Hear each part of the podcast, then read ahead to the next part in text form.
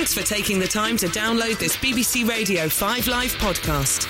To search for other podcasts you might like, click bbc.co.uk slash 5 Live, where you'll also find our terms of use.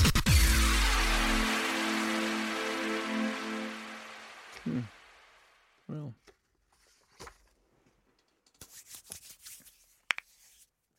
Did you just click your fingers? I did. It's my new podcast introduction. Okay. Okay, that that was that's good. People are going to love that. Good. I think that's a really. Is there any other part of your body that you can click? I used to be able to uh, crack my knee. Really? Yeah, I used to be able to pull my if I pull my foot up quite Yeah. high and then push my put it back again Yeah. quite fast, my knee would crack. Will it still do it? No, Do you want to try? no, no, go on, go on, go on. no. I absolutely don't. Why? Well, it's the kind of thing that you can do when you're 50. Yeah, but you might be able to do it now. Try. no, I can crack my nose. Yeah, okay, yeah, everyone can do that, yeah, with your teeth. All right, I can crack That's my not- eyelids. Go on. Okay, I don't know. This, this, So, are you serious? Go, okay. But you have to, ready? very, so hang on, just, just, just for the for the listeners, Simon is now putting his face very close to the microphone.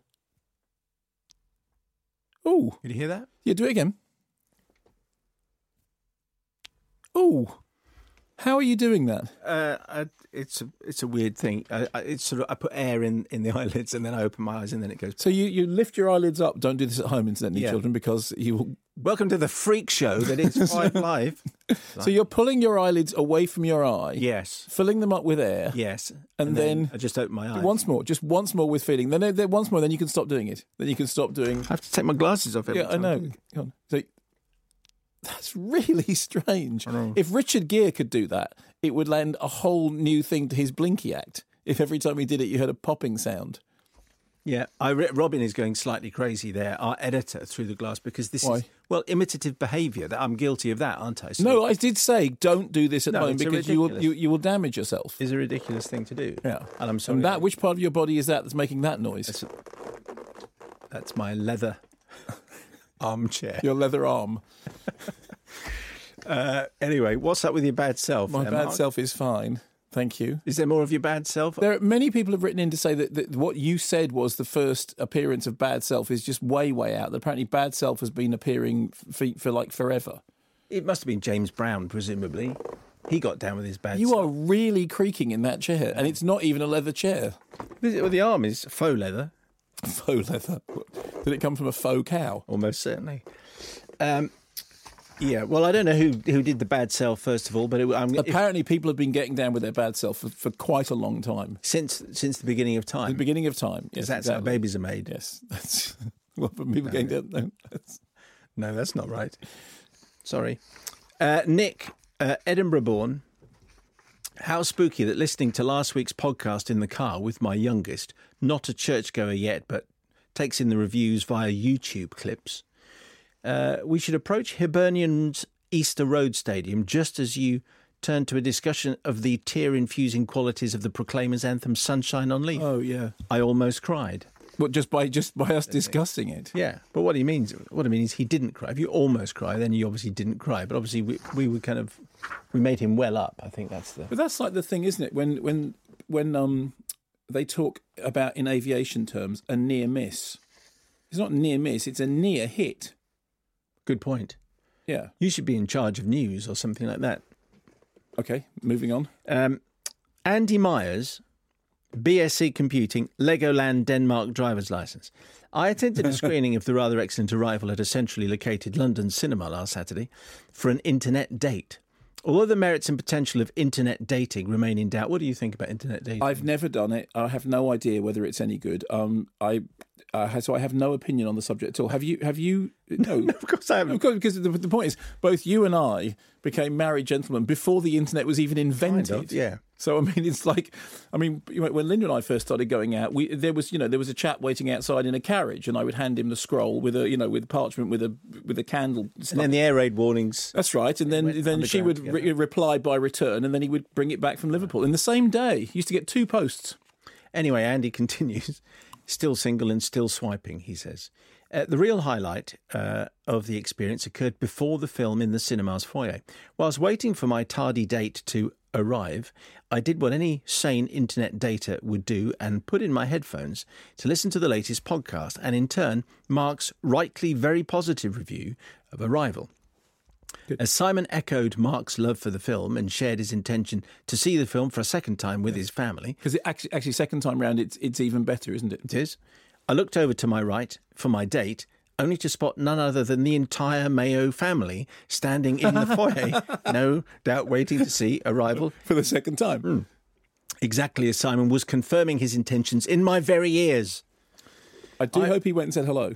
I removed my headphones and nervously edged closer with the intention of sharing this very spooky podcast based coincidence with Simon and his family in a very sad fanboy manner. As I slowly approached, in hindsight perhaps somewhat stalker like, I discovered that Simon and his family were not waiting to see the film, but instead had apparently emerged from an afternoon screening and were apparently having a spoilerific conversation about the film's ending. Well, my desire to finally meet one of my heroes was quickly scuppered by my desire not to learn anything about the ending of Villeneuve's latest masterpiece, and I quickly scurried off to the other side of the foyer. This does raise an interesting question. Should the code of conduct not just cover behaviour in the auditorium, But in the foyer. but also in the foyer post film, where discussions about the film's ending could result in conversations like, So that. Yes. Well, he, he was dead all along. And It's a ghost. Uh, isn't Yeah. all Actually, those being overheard by unsuspecting patrons on their way in mm-hmm. rather than on their way out. Yes. Funnily enough, this is this is more of an issue than than you may think, because particularly back in the days of what were referred to as continuous performance. Remember continuous performance? Is that an, it sounds like an 18 certificate movie That's right. from some French artist the Gauloise. No. so continuous performance is what they used to have. You'd have two two two films in rotation. Like, say, for the purpose of argument, it's Beneath the Planet of the Apes and Battle for the Planet of the Apes. And they would just show alternately, you know, three o'clock, five o'clock, seven o'clock, nine o'clock, and it was continuous performance. So the point is, you could just go in, and what you'd often do is you'd go in in the middle of one of them, and then watch half of it, and then watch the whole of the second one, and then watch the half of the first one up until the point that you got, and then walk out. This was a standard thing. I didn't used to do it because I've always been much too, you know, uptight about that sort of thing. But in the continuous performances, the the gap between the films could sometimes be like as little as ten minutes. So literally, as people were queuing to go in, people could have been coming out going, "Who knew they were on Earth the whole time?" You know, who knew he was a ghost the whole time? who knew it was a sledge of all the things it could, you know? So yes, it is a problem, and it, so generally, it is a considered to be a courtesy to your fellow patrons to. Short of saying, "Wow, that was really fabulous," or "You don't want to waste your money on that, mate," you might as well go into screen three. Don't discuss, you know, the. But I know. I mean, that's quite. but were you discussing it loudly, or were you discussing? well, I don't think we were just, you know, because obviously there are some movies where you just want to say, "Wow, what did you think?" And wasn't that moment? No, no, absolutely. and All that. But also, but if you were discussing it in a group that could only be heard if the said gentleman actually had approached you in order to say, "Hello, you are Simon Mayo, and I claim my five pounds. Love the, Ste- the show, Steve." Yes. then that's kind of a different thing. might have been a little bit too close. Yes. it might have been just lurking. Yes. Although one thing that that does imply is that if you're ever in a, in, in a cinema and you, you're getting unwanted attention, just start discussing the end of movies very loudly. It might make people. Yeah, we weren't going. Hey, you know that bit? That was, you know, we weren't doing that. It was far more. It was the butler. it was far more cultured than that. Uh, is it? I just want to mention this. I think there's time from Joanne Mitten, who's director of studies, uh, 1999 winner of County Dublin Junior Debating Finals. We got time for this? We got ages. We got seven minutes. We've done. We've already done the Saturday links. We've polished Saturday them links, off. Saturday links. links, Saturday links. Saturday links. Tell you it's class. right. Right. Joanne. Come on, Joanne. Pull yourself together. Joanne. I'm definitely in the short term listener, Celtic corner of your church. Your witching first came to my attention in 2015. This is like she's barely with us, really. Yeah. When Mark like last week. Kermodian cacophony about Entourage, the movie, started to circulate the echo chamber that is my social network timelines. And I thought I could get on with this bunch. Since then, I've been binging on podcast after podcast, usually whilst cleaning up the house. I'm currently writing this email on the final descent of a particularly lively flight from Florence to Dublin. Screaming children, violent turbulence, screeching announcement that the budget airliner won't to blast with re- with restless passengers that just won't settle down, stay in their seats, or shut up. Capital letters. Up until the point of writing this email, I was listening to last week's show, which was distracting me nicely from the chaos, particularly because it had uh, high levels of it'll be all right in the endness included. However, said podcast has just ended and I'm close to meltdown, so I've decided to distract myself on the uh, final stages of this hell jaunt by writing to you about a recent missed wittertainment opportunity that, if caught by me, could have vastly improved the vocabulary bank of a number of Italians. Intrigued? Yes, I am. I was in Italy for a language teachers conference, and after a couple of wines at dinner, I found myself and some of my colleagues discussing Irish and British colloquialisms with a table full of Italian teachers. Right. Someone brought up the phrase, oh, what a palaver. There's a certain musicalness to that. What a palaver. And we all had a great time. Can I just uh, tell you instantly, sorry, on the subject yeah. of what a palaver, be very quick. Was in the car the other day. I will be very quick. in the sure? car the other day, all singing along to um, uh, Copacabana, which is, you know, Copacabana is ready, you all have to sing, along. And I had never realised that during the instrumental break, you know when it goes, Copa, Copacabana, Yeah. da, da, da, da, da. Then the last one, they go, have a banana. Never realised that before. They actually say, have a banana in the middle of uh, Copacabana.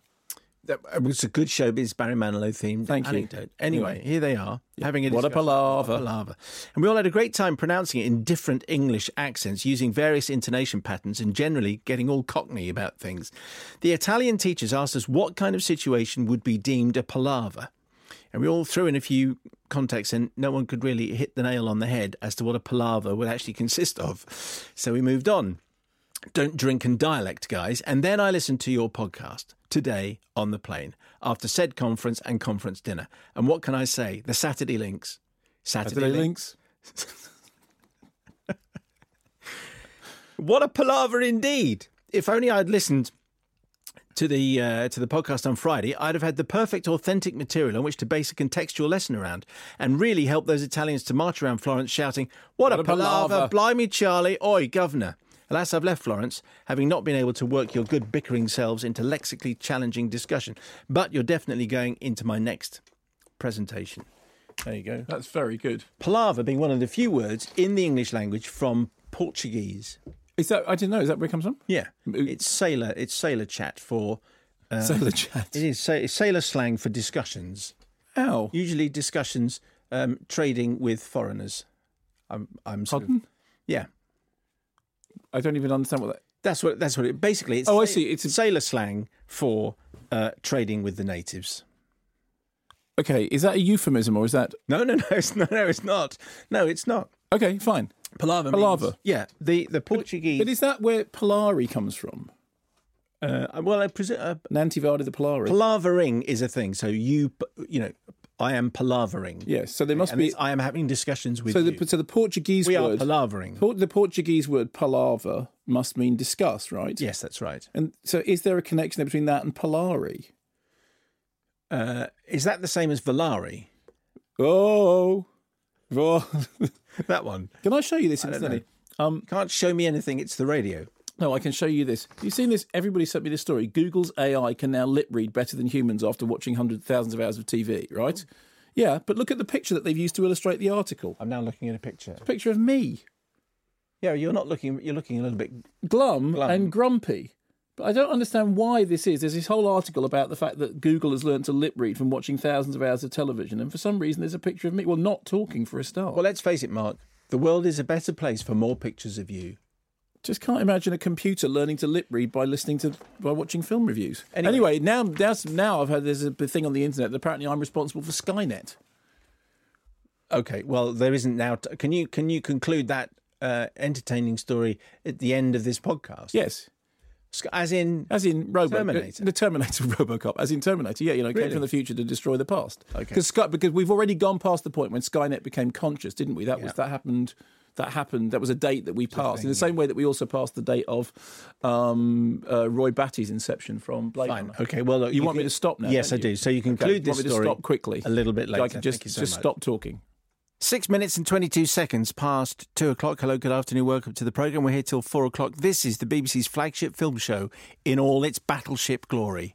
Look at our colours flying. What? No, no, nothing. Remember a few weeks ago we did a sort of moving statues thing.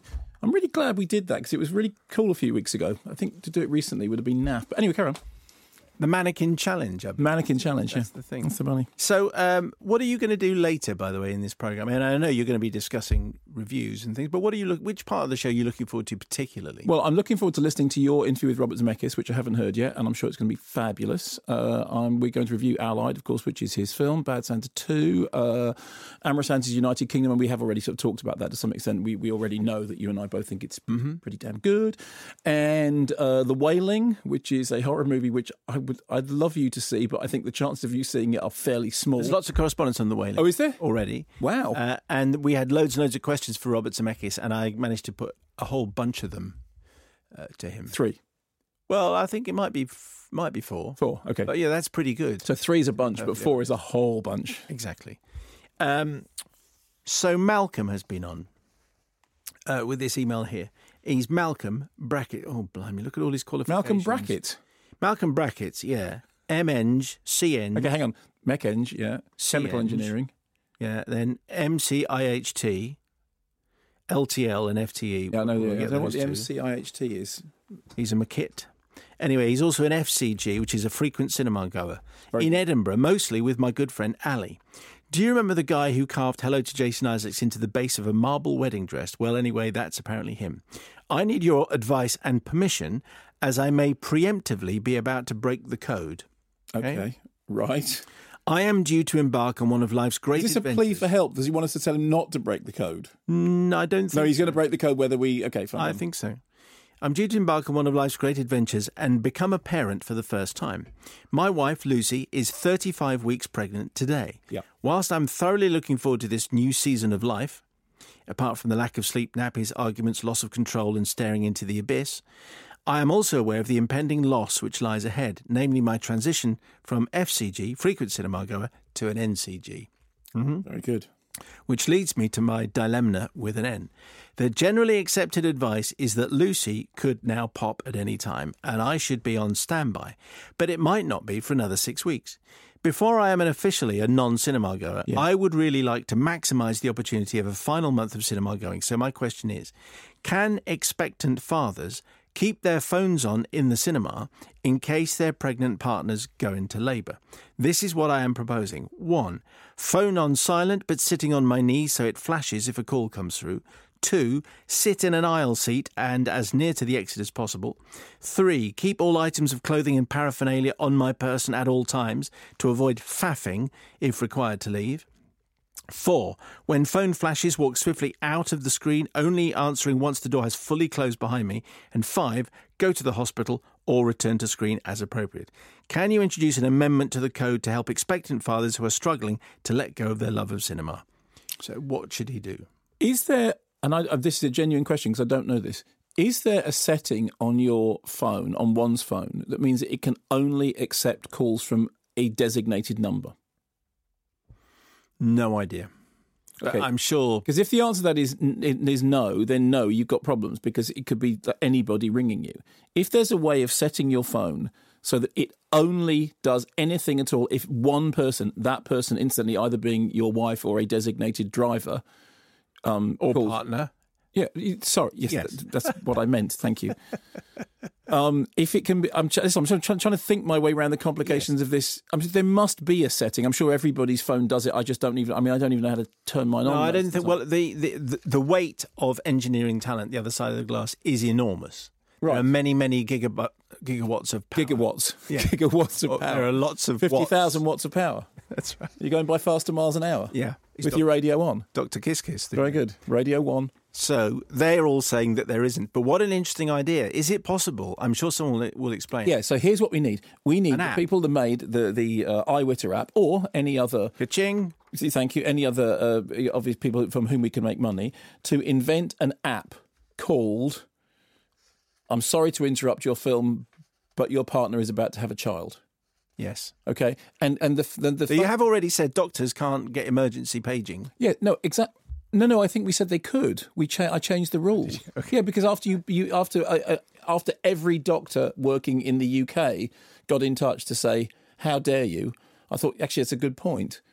So doctors, doctors working, that's fine. But if what it is is that you're waiting, we need something. We need something that will just work, but only for that. I mean, maybe here's here's a possibility. Get maybe get a phone that only your partner has the number to. But then you'll get spam calls, won't you? Difficult. You'll Anyway, get people ringing you to tell you that you know that you've won. By the way, Malcolm, who's the M Eng and C Eng, the MCIHT is member of the Chartered Institution of Highways and Transportation. Institute, surely. Nope. Institution. I'm just telling you what I'm being told. Okay. That's apparently what it is. So that makes him super high powered. Wow, super highway powered. Box office top 10 coming up uh, very shortly. And then Robert Zemeckis after 2.30. But instantly, but thank you for putting so much consideration into the question of whether or not you can have your phone on. In, I mean, I think until somebody develops the app, we're going to have to say it's okay, but it's a temporary okay until somebody can Well, no, develop you an can app. just say, just wait. Just just don't go. We could just wait. They've got a limited amount of time because it- he needs he needs to know now. He said that that his partner. Well, he just has to restrain himself. It's not a matter of him restraining himself, Simon. No, he just doesn't have to go to the films. Oh, I see. from that point of view. I see, I No, see. It's not, I don't think it's not. It's not something that Lucy's going to control. But I No. think Malcolm, just control yourself. Sake. Now here's the thing from uh, from Ben. Uh, now this is an interesting one. It's a bit of a challenge here for you, Mark. Okay, yes. you won't like the way it starts though. Oh dear. To Brad Pitt and Michael Gove. You don't look anything like Michael Gove. Hi, my name is Ben, and I'm a moderately intellectual 15 year old boy with a passion for movies which has urged me to sit up in bed and bother emailing you. See, next week I'll be going under the knife for the 12th time in my 15 monotonous years of life, and it appears that this operation is a bit of a big deal. Open heart surgery, which can be a tedious affair, and I'm quoting from Ben there. Okay. I'll be off to I'll be off school and having to rest for six weeks, and TV and podcasts can only take me so far. So I would be grateful if the good doctor could give me a list of classic movies that every wannabe film critic needs to see Okay. to help me through my long recovery. And when I say I like this, he puts it at the end. When I say classics, I don't mean 1920s silent French French films, but films which normal people would actually enjoy. Okay, so that's from Ben. And before you answer him, Yeah. another email completely separate but obviously linked from Jane, who's uh, Ben's mum. I think they wrote in completely coincidentally. Oh wow. Anyway, they've been enjoying the um, reassuring words of recent programs from you Okay. uh, about everything will be all right. Anyway, so Jane says, We're absolutely sure that it will be, but if Ben could hear you both wish him good luck, I'm sure he will feel fortified uh, and just that little bit more ready. He's being wonderfully brave and teenage matter of fact about it all, as teenagers do, but I'm sure he's hiding his worries well. I am at home with him throughout his convalescence and am planning, as mums do, to keep him cosy, smothered, and comfortable in front of films. Despite loving the Babadook, I think anything that makes his heart beat too fast may not be suitable in the first instance. Okay, so it's quite so we're narrowing. Okay. Okay. Okay. Okay. Have you any suggestions that will pass the time for us? Maybe something that needs concentration and focus, as the poor lad ain't going anywhere for quite some time. P.S. Old favourites would be good. A Mary Poppins and Saving Mr. Banks double will be fine, but don't tell his mates. Okay. So anyway, so, so that's what Jane wants. Whether that's exactly the same as what Ben wants, I'm not sure. All right, So well- Ben is saying classics. Jane wants to sit there and watch it. Well, Mary Poppins and uh, Saving Mr. Banks as a double bill is, of course, brilliant. Um, I would immediately say local hero. You would immediately say Amadeus, I presume. yes. And then if we're looking at, I, mean, I know he said not, not, I mean, I'm not going back to 1920s, but I'm assuming that you can have black and white films. So you'd have to have, you know, Casablanca and probably Third Man and uh, something more modern. Have Pan's Labyrinth, which is Well, I think that's a little bit kind of. no, but normal people watch Pan's Labyrinth. Yeah, but I was also thinking of Mum's stipulation that there shouldn't be anything that makes your heart go a little bit poundy. But I, Pan's Labyrinth isn't a horror film. It's a sort of it's a sort of fantasy. Oh, well, okay. Well, maybe keep Pan's Labyrinth towards the end of the convalescence. Yes. Uh, Eternal Sunshine of the Spotless Mind. That's a that's a Uh, film this side Princess of the 21st Bride century. would be good. Yeah, Princess Bride is absolutely lovely. Oh, if we're going to do comedy, so in that case, um, uh, something from early seventies Woody Allen. So Sleeper. Oh, absolutely, Young Frankenstein, because that never ceases to be funny, does it? I mean, every time you see the Young Frankenstein, it's laughing is okay. Yes, laughing is. Well, I, ge- I guess so. Young Frankenstein does have a little bit of surgery in there, but anyway. No, but but yeah, but but not really. Comic. It's- yeah, it's you know putting on the Ritz more, isn't it? that's true. That's very good. Um, and and actually, you could do a lot worse. Although this is a terribly cliche choice, you could do a lot worse than watching Citizen Kane.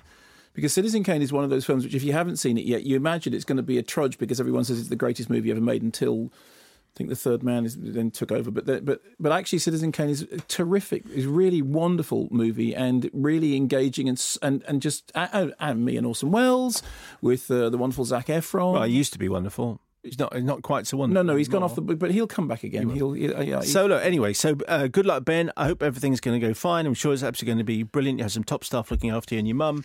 Uh, I hope all those movies fit very well with your convalescence. Let us know Yeah. how you're doing. Absolutely, absolutely, and thank you for the email from both of you. And what they said, um, fortified. So Yes. feel fortified? Well, I hope I hope that has left you feel, feeling fortified. And thank you very much for writing it. Uh, box office top 10, by Oh, yes. the way, this week, number 10, Jack Reacher, Never Go Back. yeah, I enjoyed it. Um, uh, it's fine.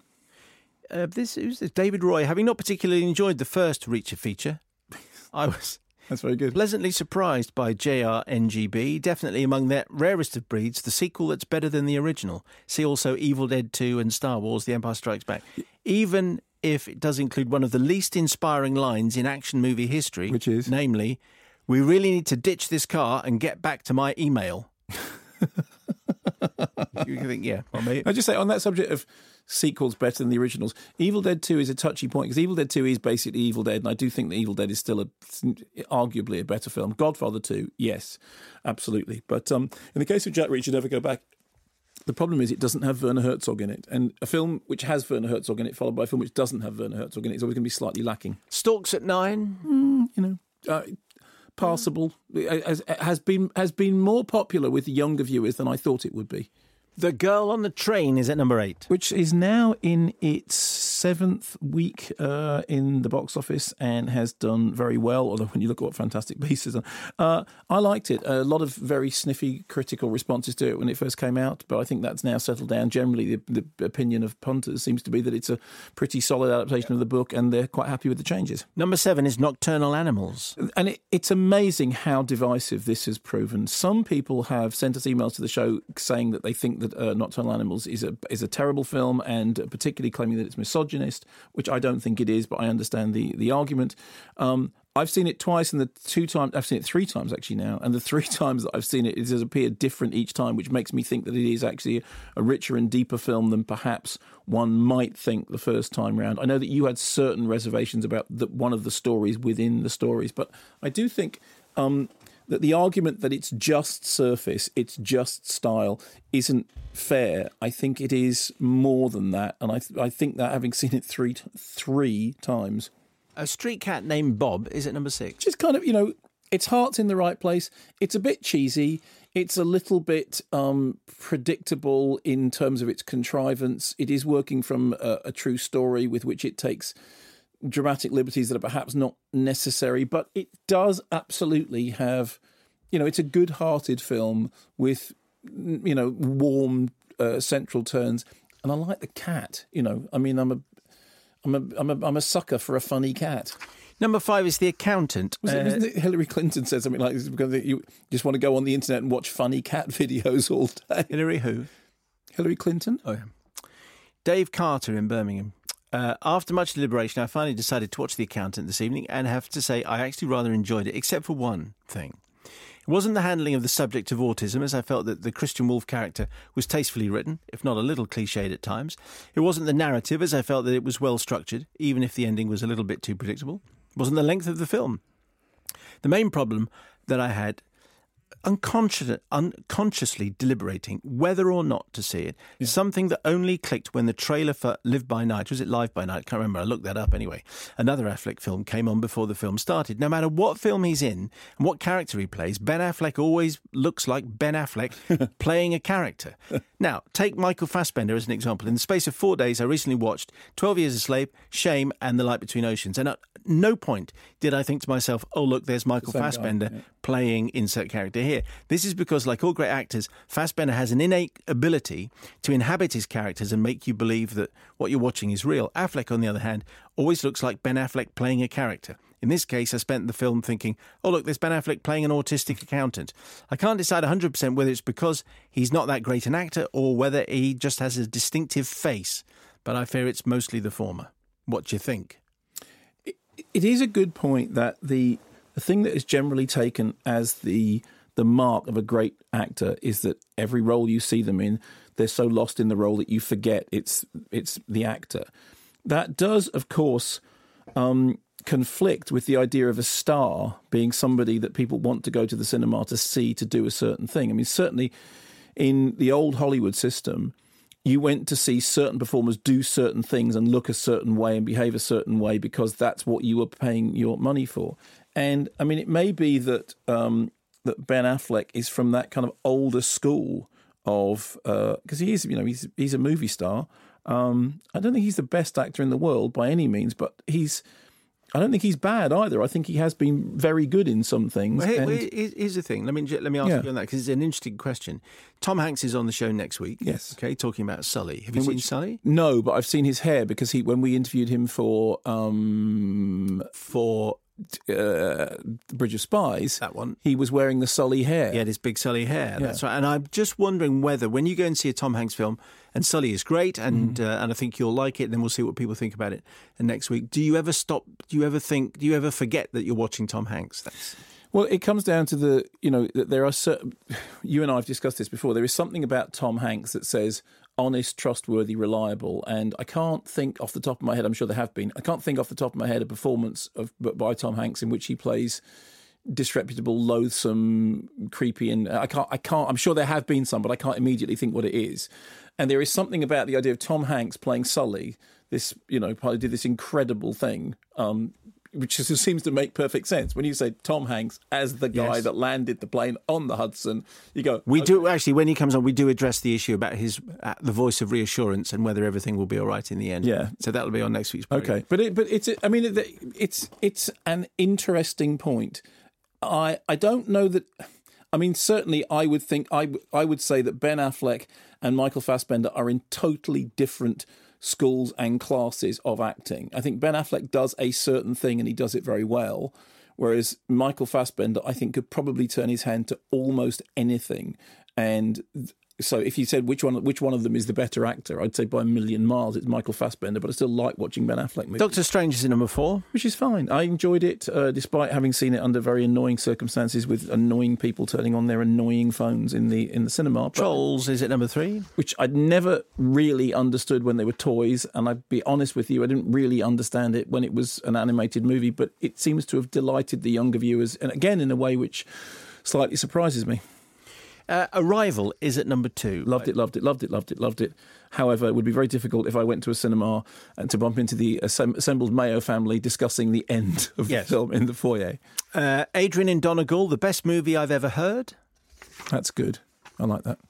Um, this from Christina Polido Ulvang, government authorised translator, Oslo, Norway, and long term listener.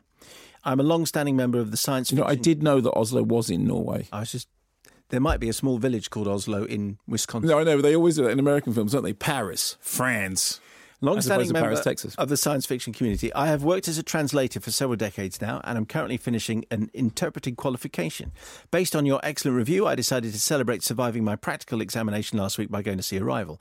Unfortunately, it did not live up to my high expectations. Oh. For an experienced science fiction reader and film goer like myself, it didn't take long to figure out what was happening. The key issues of this film are quite familiar to us fans, although I can yeah, understand yeah. that this is not the case for the general public. But, and even if you accept the basic premise of the film's resolution, it doesn't add up as neatly as it might seem. I suspect that the reason Arrival has been such a success is that a fairly good science fiction story has been told in a way that many people can relate to. It focuses on people and emotions, which most people don't realise is something many of us science fiction readers enjoy in our literature. The greatest innovation in the film is that for once the American military is portrayed as not all being warmongers, and that scientists portrayed in a realistic light. So, all in all, not without its merits, but I might have enjoyed it more if it hadn't had such high expectations attached. So that's our fault. Can I just say, in response to that, I did say in my review that if you're a science fiction fan, and particularly if you've ever read any Vonnegut, this is a story that you will know. And um, and that actually the skill of the film is that although the material is you know is familiar material, it's familiar material which is done well. And I mean, certainly anyone who's with you know Kilgore Trout and the Tralfamadorians, you know where you are. But I That's not a lot of people though. I think it's a huge amount of people. Huge Kurt, amount of people. Huge. Kurt, Kurt Vonnegut is like one of the most. Yeah, yeah, yeah, him. But that specific. What was that last thing you mentioned? Well, Kurt, so Kilgore Trout, who's the science fiction writer that he writes about, who talks about the ideas in Arrival, and the Tralfamadorians, who are the people that Billy Pilgrim meets. Um, I think more people know. But what I'm saying is, we did say in the review, if you know any of this stuff, which it sounds to me like the letter writer does, of course you're going to be familiar with these these ideas. But the beauty, the joy, is the way in which these ideas are used, the way in which these ideas are used, you know, for for for a dramatic end in a very cinematic way. Um, if if you knew someone was Swedish, Yeah. how would you pronounce their first name? If it's, I think it's probably Josephine, but it's J O S E F I N. Swedish. I, I mean, I just end up doing like a Muppets impression. I'll of it, so- shall, I, I just say Josephine. Josephine? Yeah. After last week's glowing review uh, and letters about arrival, we thought it would be an excellent uh, way to take our minds off our troubles, as things have indeed been a little shaky here in Christchurch, New Zealand. However, it was not to be. At the very moment of the film's moment, the thing, uh, we got an aftershock in the cinema. Being very nervous about earthquakes, I had such a rush of adrenaline that for minutes I couldn't focus on anything, and of course lost the whole plot of who was doing what and why and when and everything. Understandable. My partner came with me and he was so engrossed he didn't notice anything. He just assumed the guy next to us was jiggling his leg in excitement. Actually, There's me complaining about somebody having their phone on in the front row, and there is somebody managing to continue watching the film after an aftershock. And didn't actually run out of the No, no, no. It's, well, again, uh, you know, our the resilience of our listeners continues to astonish and amaze me. The number one movie is, of course, Fantastic Beasts and Where to Find Them. Let me just run through some stuff. Can I just say, when you say number one, as far as I can tell from the first week, 15 million. How does that compare with the number two? Uh, so far, the total that Arrival has taken looks like 5 million. So, Lisa in Eltham, I went to the lovely Picture House Central for Fantastic Beasts. I was intrigued as to whether I'd enjoy a Potter Universe film without knowing the story beforehand, and in truth, I didn't. Although it was beautiful and fantastical to watch, there was something a little too beastly about Fantastic Beasts. But I. I don't mean the creatures. I found it difficult to enjoy a film as the villains were much too adult for a 12A. Um, they were nasty, manipulative, violent, and extreme. I found the tone totally at odds with the rest of the frolicking film, and it made for some uncomfortable viewing for me. I know kids like a bit of jeopardy, but I just think there was this was too dark, and in the end, the magical creatures seemed to become more or less surplus to the story. Did you do you agree with that about the, the, the villains? I don't actually. No. No, Okay. I don't think there's anything in this that is any darker than any of the Harry Potter. I mean, Voldemort is about as dark as you can get. He well- is indeed the Dark Lord. And he's got no nose. How does he smell? Awful. Lucy, age 13. Me and my friends went to see Fantastic Beasts Where to Find Them this Sunday, and we loved it. We're all big Harry Potter fans, so we went in knowing a lot about the franchise. Uh, but knew this wasn't just a Harry Potter sequel featuring a whole new set of characters. Unfortunately for us, we were able to work out within minutes the set of uh, the plot due to this that I can't mention and something else that I can't mention. The thing. But we loved it nonetheless. It was never boring. Some of the twists caught us out, which kept us very attentive for the entire movie. Uh, Seth, aged 11, just watched Fantastic Beasts. Thoroughly enjoyed it. The plot was imaginative. The beasts were fun, but sometimes scary. The climax was well thought out. It tied the loose ends up perfectly and opens up the possibilities uh, for a sequel. Anyway, now I've got past the film review. I wanted to ask you a question. Uh, is keep calm and witter on a phrase Uh, it'll, it'll, it's almost certainly appearing on a mug soon. or a t shirt, which will make vast amounts of cash Yes. from? Good. Just been to see Fantastic Beasts at my local multiplex. This is Brett Redmayne. I have to say, I loved it. It felt almost homely to be back in J.K. Rowling's Wizarding universe, which I think is right. Yeah. Visually, it looks stunning, especially the world within the briefcase, with some great performances from my namesake, though sadly we're not related.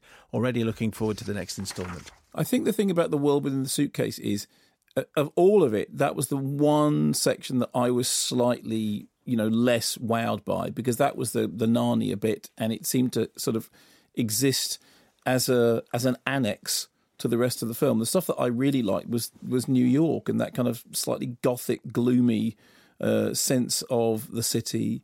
And I mean, Dave Yates is a very, very competent. It sounds like a damning with faint praise. He's a very talented director who understands how to knit together the physical, which because and so much of that was the set was physical, and the and the supernatural with all the sort of CG effects. And it was good fun. I. I mean, it's I'm I'm I'm troubled by that comment about the the, the villains being too dark. I think that whenever you get anything that's in the realm of fairy tale and fantasy, you know, villains in those areas are you know, I mean, think of Snow White. Think of this, this the scariest screen presences of all time in Snow White. That surely that goes with it. Think of Hansel and Gretel. Think of you know when you look at a film like The Witch, which is drawing on all those Grimm's fairy tales, which which are you know terrifying villains. Surely, yes, I, I imagine it's the whole Salem two, uh, second Salem strand that they're looking at in the kind of in the areas that they're disturbed by. I imagine. No, okay, but but I uh, that's what I mean. I, I, I, it's an interesting point of view, and thank you for expressing it as, as, as eloquently as you have. It's not something that troubled me, and incidentally, I think that Samantha Morton, as the leader of the Second Salemers, is just brilliant. And if I have a regret about the film, I'd like to have had more of Samantha Morton in it. So Robert Zemeckis uh, is on the way to talk about Allied. I just I got a. I know I shouldn't have my phone on, but it, it, it coincidentally was on, and I got a coincidentally was on. Yeah, yeah, right. Got a text from someone. I don't know who it's from. Okay, go on. What does it say? But someone who knows my phone number. Okay, Big Brother says. By the way, about expectant dads, because we had a thing about you know what you, is it possible to take your phone into the cinema if your wife is about to give birth? And I said, is there such thing as as a, as a setting which they, I thought there must be, which will only receive calls from one number? And I just want. Do you think it's GCHQ? I think it's almost certainly that you know that you're being watched by the special anyway branch. Anonymous contributor says it exists, you lovely luddites. That sounds like Jason. You see, I'm just wondering. Oh, okay, fine, fine, fine. Uh, uh, a, yes, a certain, Jason, a certain well-known manufacturer of phones do not disturb function means only your favourites can call you. Make your wife your, your only, only favourite, and therefore, if the phone rings, yeah. it's going to be her. Okay. That's very good. What do you think? Yeah, that sounds great. And that probably is Jason. You're right. The phrase lovely Luddites does sound like him. Uh, Charles says the solution is obvious. If he takes his wife with him to the cinema, then he won't need to receive a phone. Bob's call. your uncle. Very good. Go. Um, John Layton irregular cinema goer following two children, first time contacting you, but in relation to the proposed amendment to the code, can I suggest that the expectant RCG, regular cinema goer, enables the do not disturb mode? There, so he's done that as well. So, John, thank you very much. If there is an app, we've uh, we just tweeted our little artwork for that. sorry to interrupt your film, but your partner is having, having a baby. A baby. Holding that up to the cameras in case anyone is uh, just following the live stream. That's and brilliant. thanks for. Uh, we'll do some more on this later, but also. Does that come from the iWitter people, or is that? That came from producer Simon. Oh, well done! Last, That's very just, good. That's very good. He's the first. He's just woken up. He is he's contributed something. He's great. Uh, and movies for Ben and his mum. Uh, this is at the start of the show. Ben and Jane. Ben is 15. He's about to have open heart surgery, and they, he wants some movies. Mum wants some movies they can watch together for the recuperation. Wendy Smith. Uh, I came in late, but you were discussing films for Ben, uh, going through a long post-operative recovery.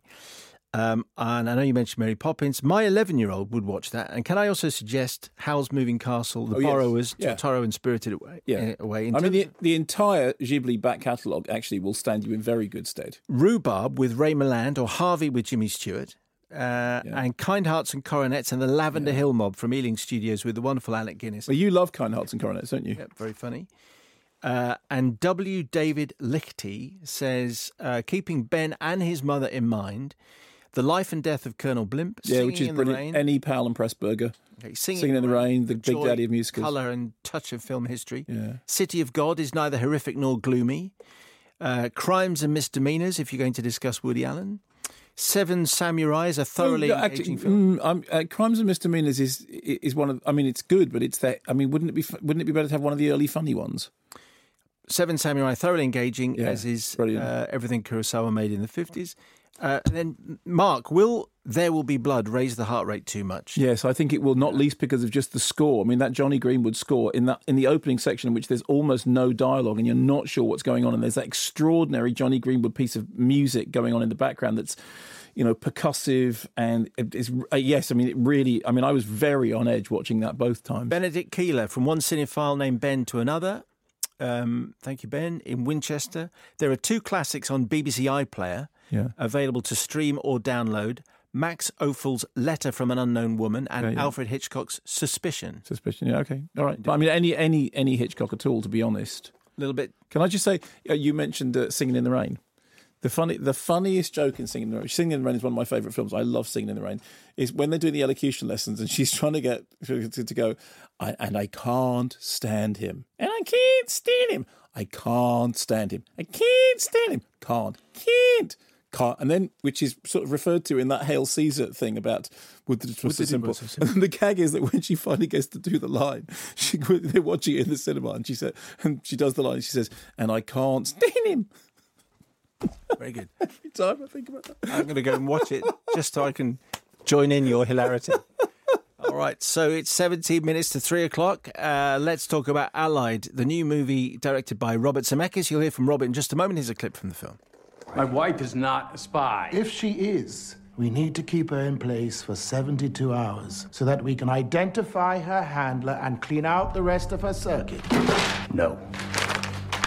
If it is proven that your wife is a spy, routine procedures in cases of intimate betrayal will apply. You will execute her with your own hand, and if we discover that you are an accomplice in any way, you will be hanged for high treason, Wing Commander Vatan. Do you understand? And that's a clip from Allied. I'm delighted to say that its director, Robert Zemeckis, uh, is, is, with us on the programme. Robert, hello, good afternoon. Good afternoon. How are you? I'm very good. How are you, sir? Very good. It's a, a, a pleasure and an honour to have you on the programme. We've talked about your movies for so many years. Uh, so to finally have you on is terrific. Tell us about Allied. Tell us about this story. How did you get involved? Um, I read the screenplay, a very, a very, early draft of the screenplay, Steven Knight's screenplay, and um, I was uh, attracted to it immediately. I thought it had beautifully drawn characters and uh, certainly um, dramatic dilemmas that the, the characters are thrust into, which kept me turning the pages. And so anytime that happens, I take a serious interest in the project. And briefly, and without spoiling anything, obviously, what are, what is the, the main story that, we're, that you're telling here? It's a story about intimate betrayal. Obviously, it's got very high stakes because the backdrop of World War II and the fact that these characters are uh, SOE agents and they're you know in that kind of world of uh, spies. But the actual theme, the glue, the emotional core of what these characters go through, I think, is a universal theme. This idea that, you know, this person I'm really close to, I may not know exactly who they are or what, you know, and, and I think no matter what the, the, the setting for that, it's something that uh, people who are in any type of relationship, whether it's a romantic relationship or a work relationship or friendship, can identify with. Uh, the SOE agents that you're talking about, uh, Brad Pitt and Marion Cotillard, just to get this absolutely right, she, she's, she's French.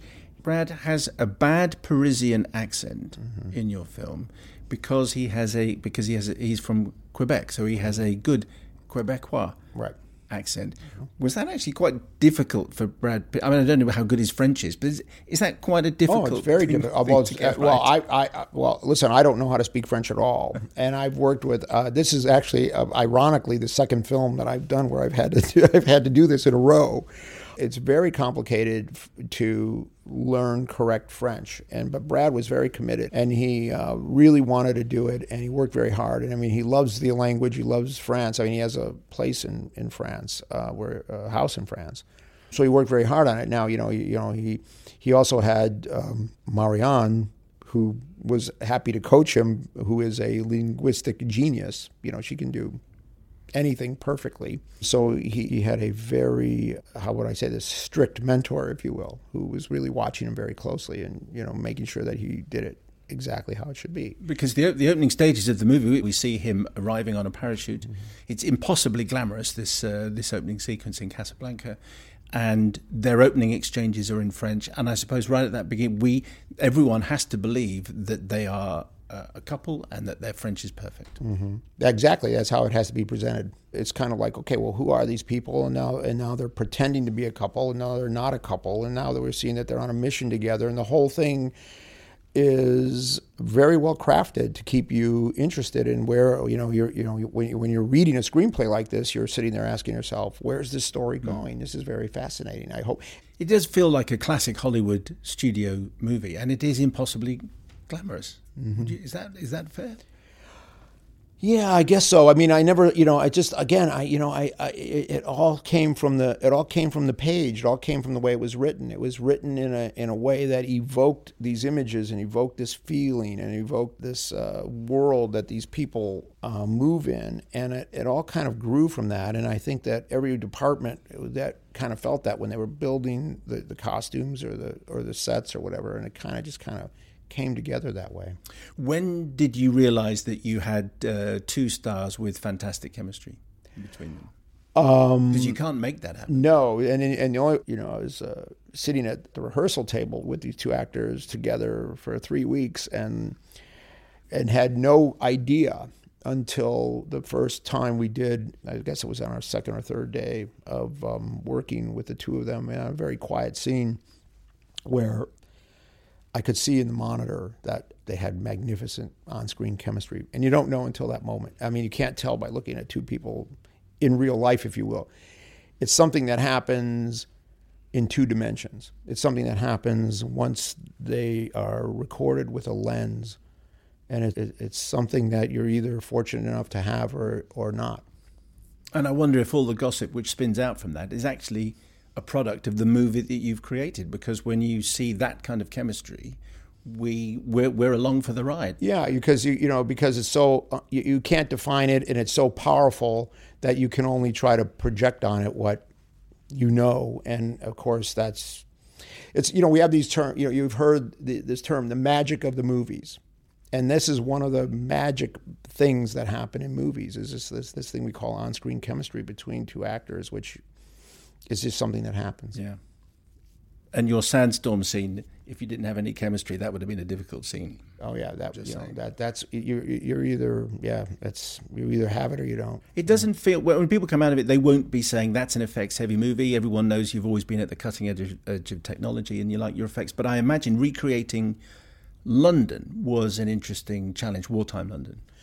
Oh yeah, because you know very little of it is around anymore. So uh, you have to you know so we used you know, extensive use of digital, what we call set extensions, to create the period and and create the sort of backdrop of what was going on in World War II.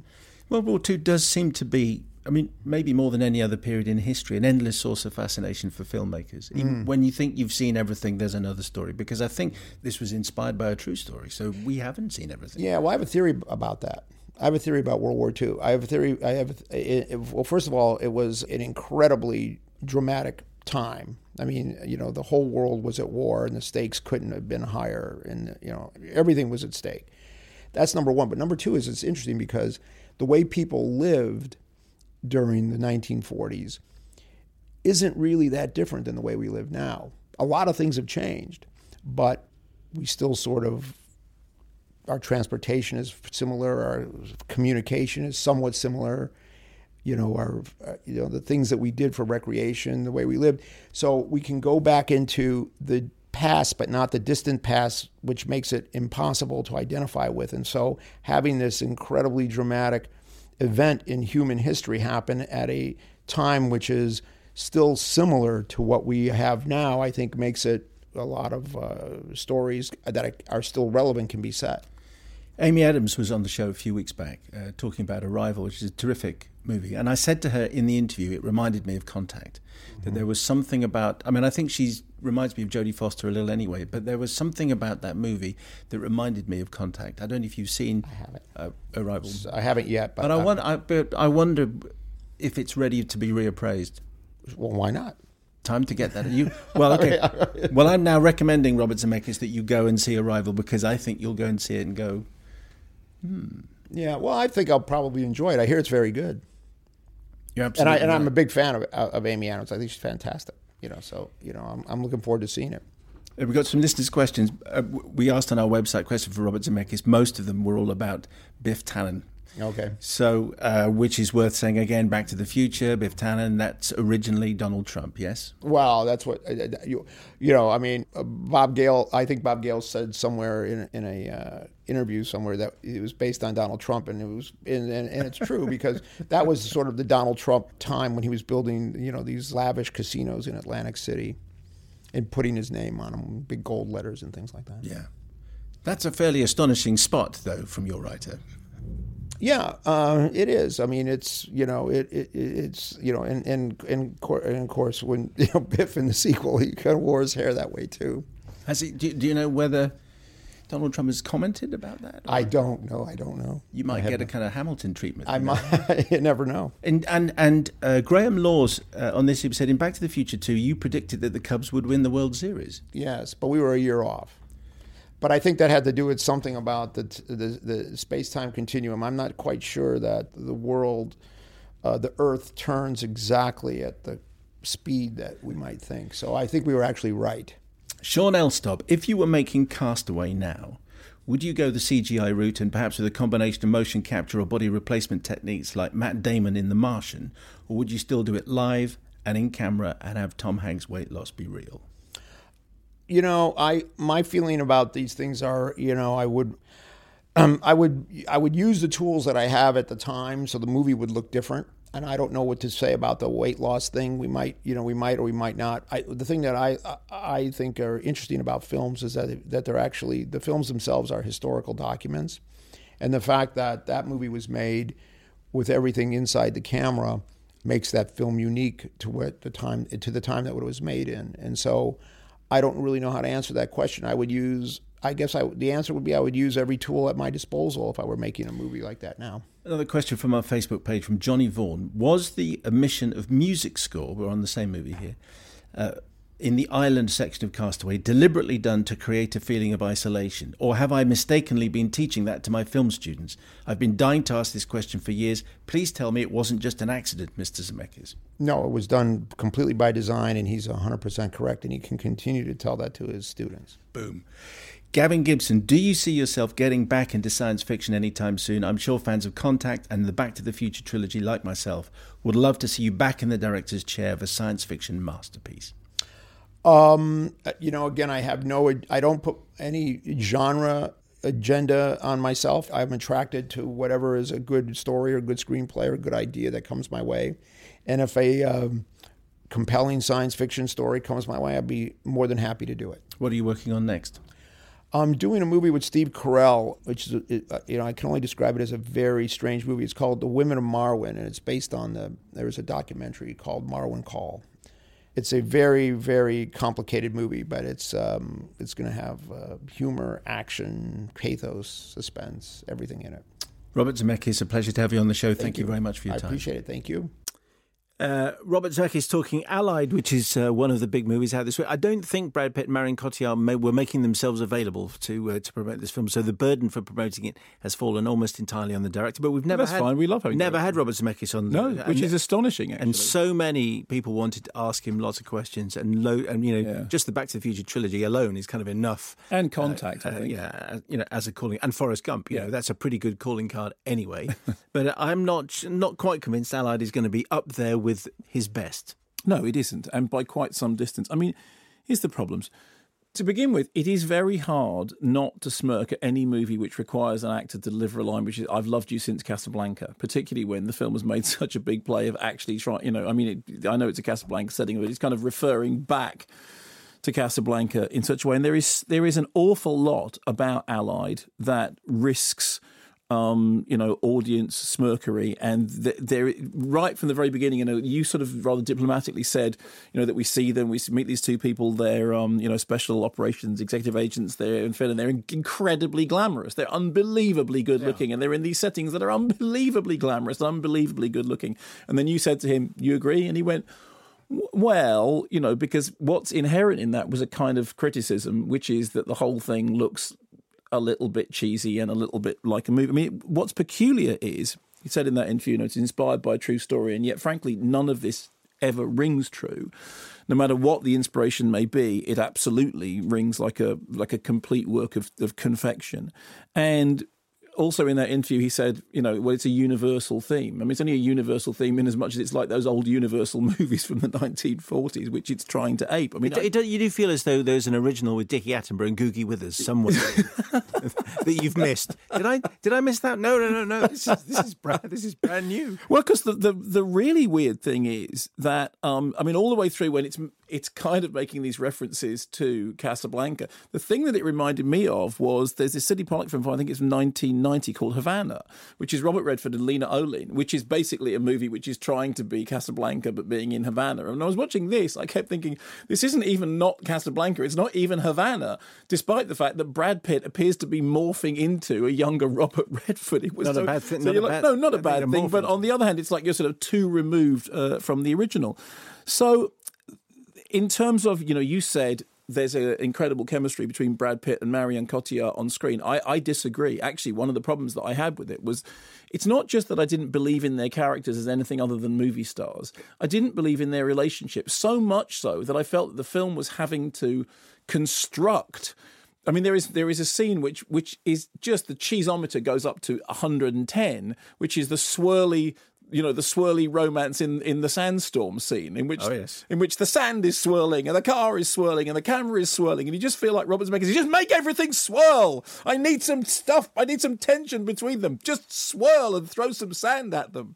It's not a film in which understatement is not a film in which you went I know let's let's really soft pedal this. But it really felt like the film having to sort of you know fill in those gaps.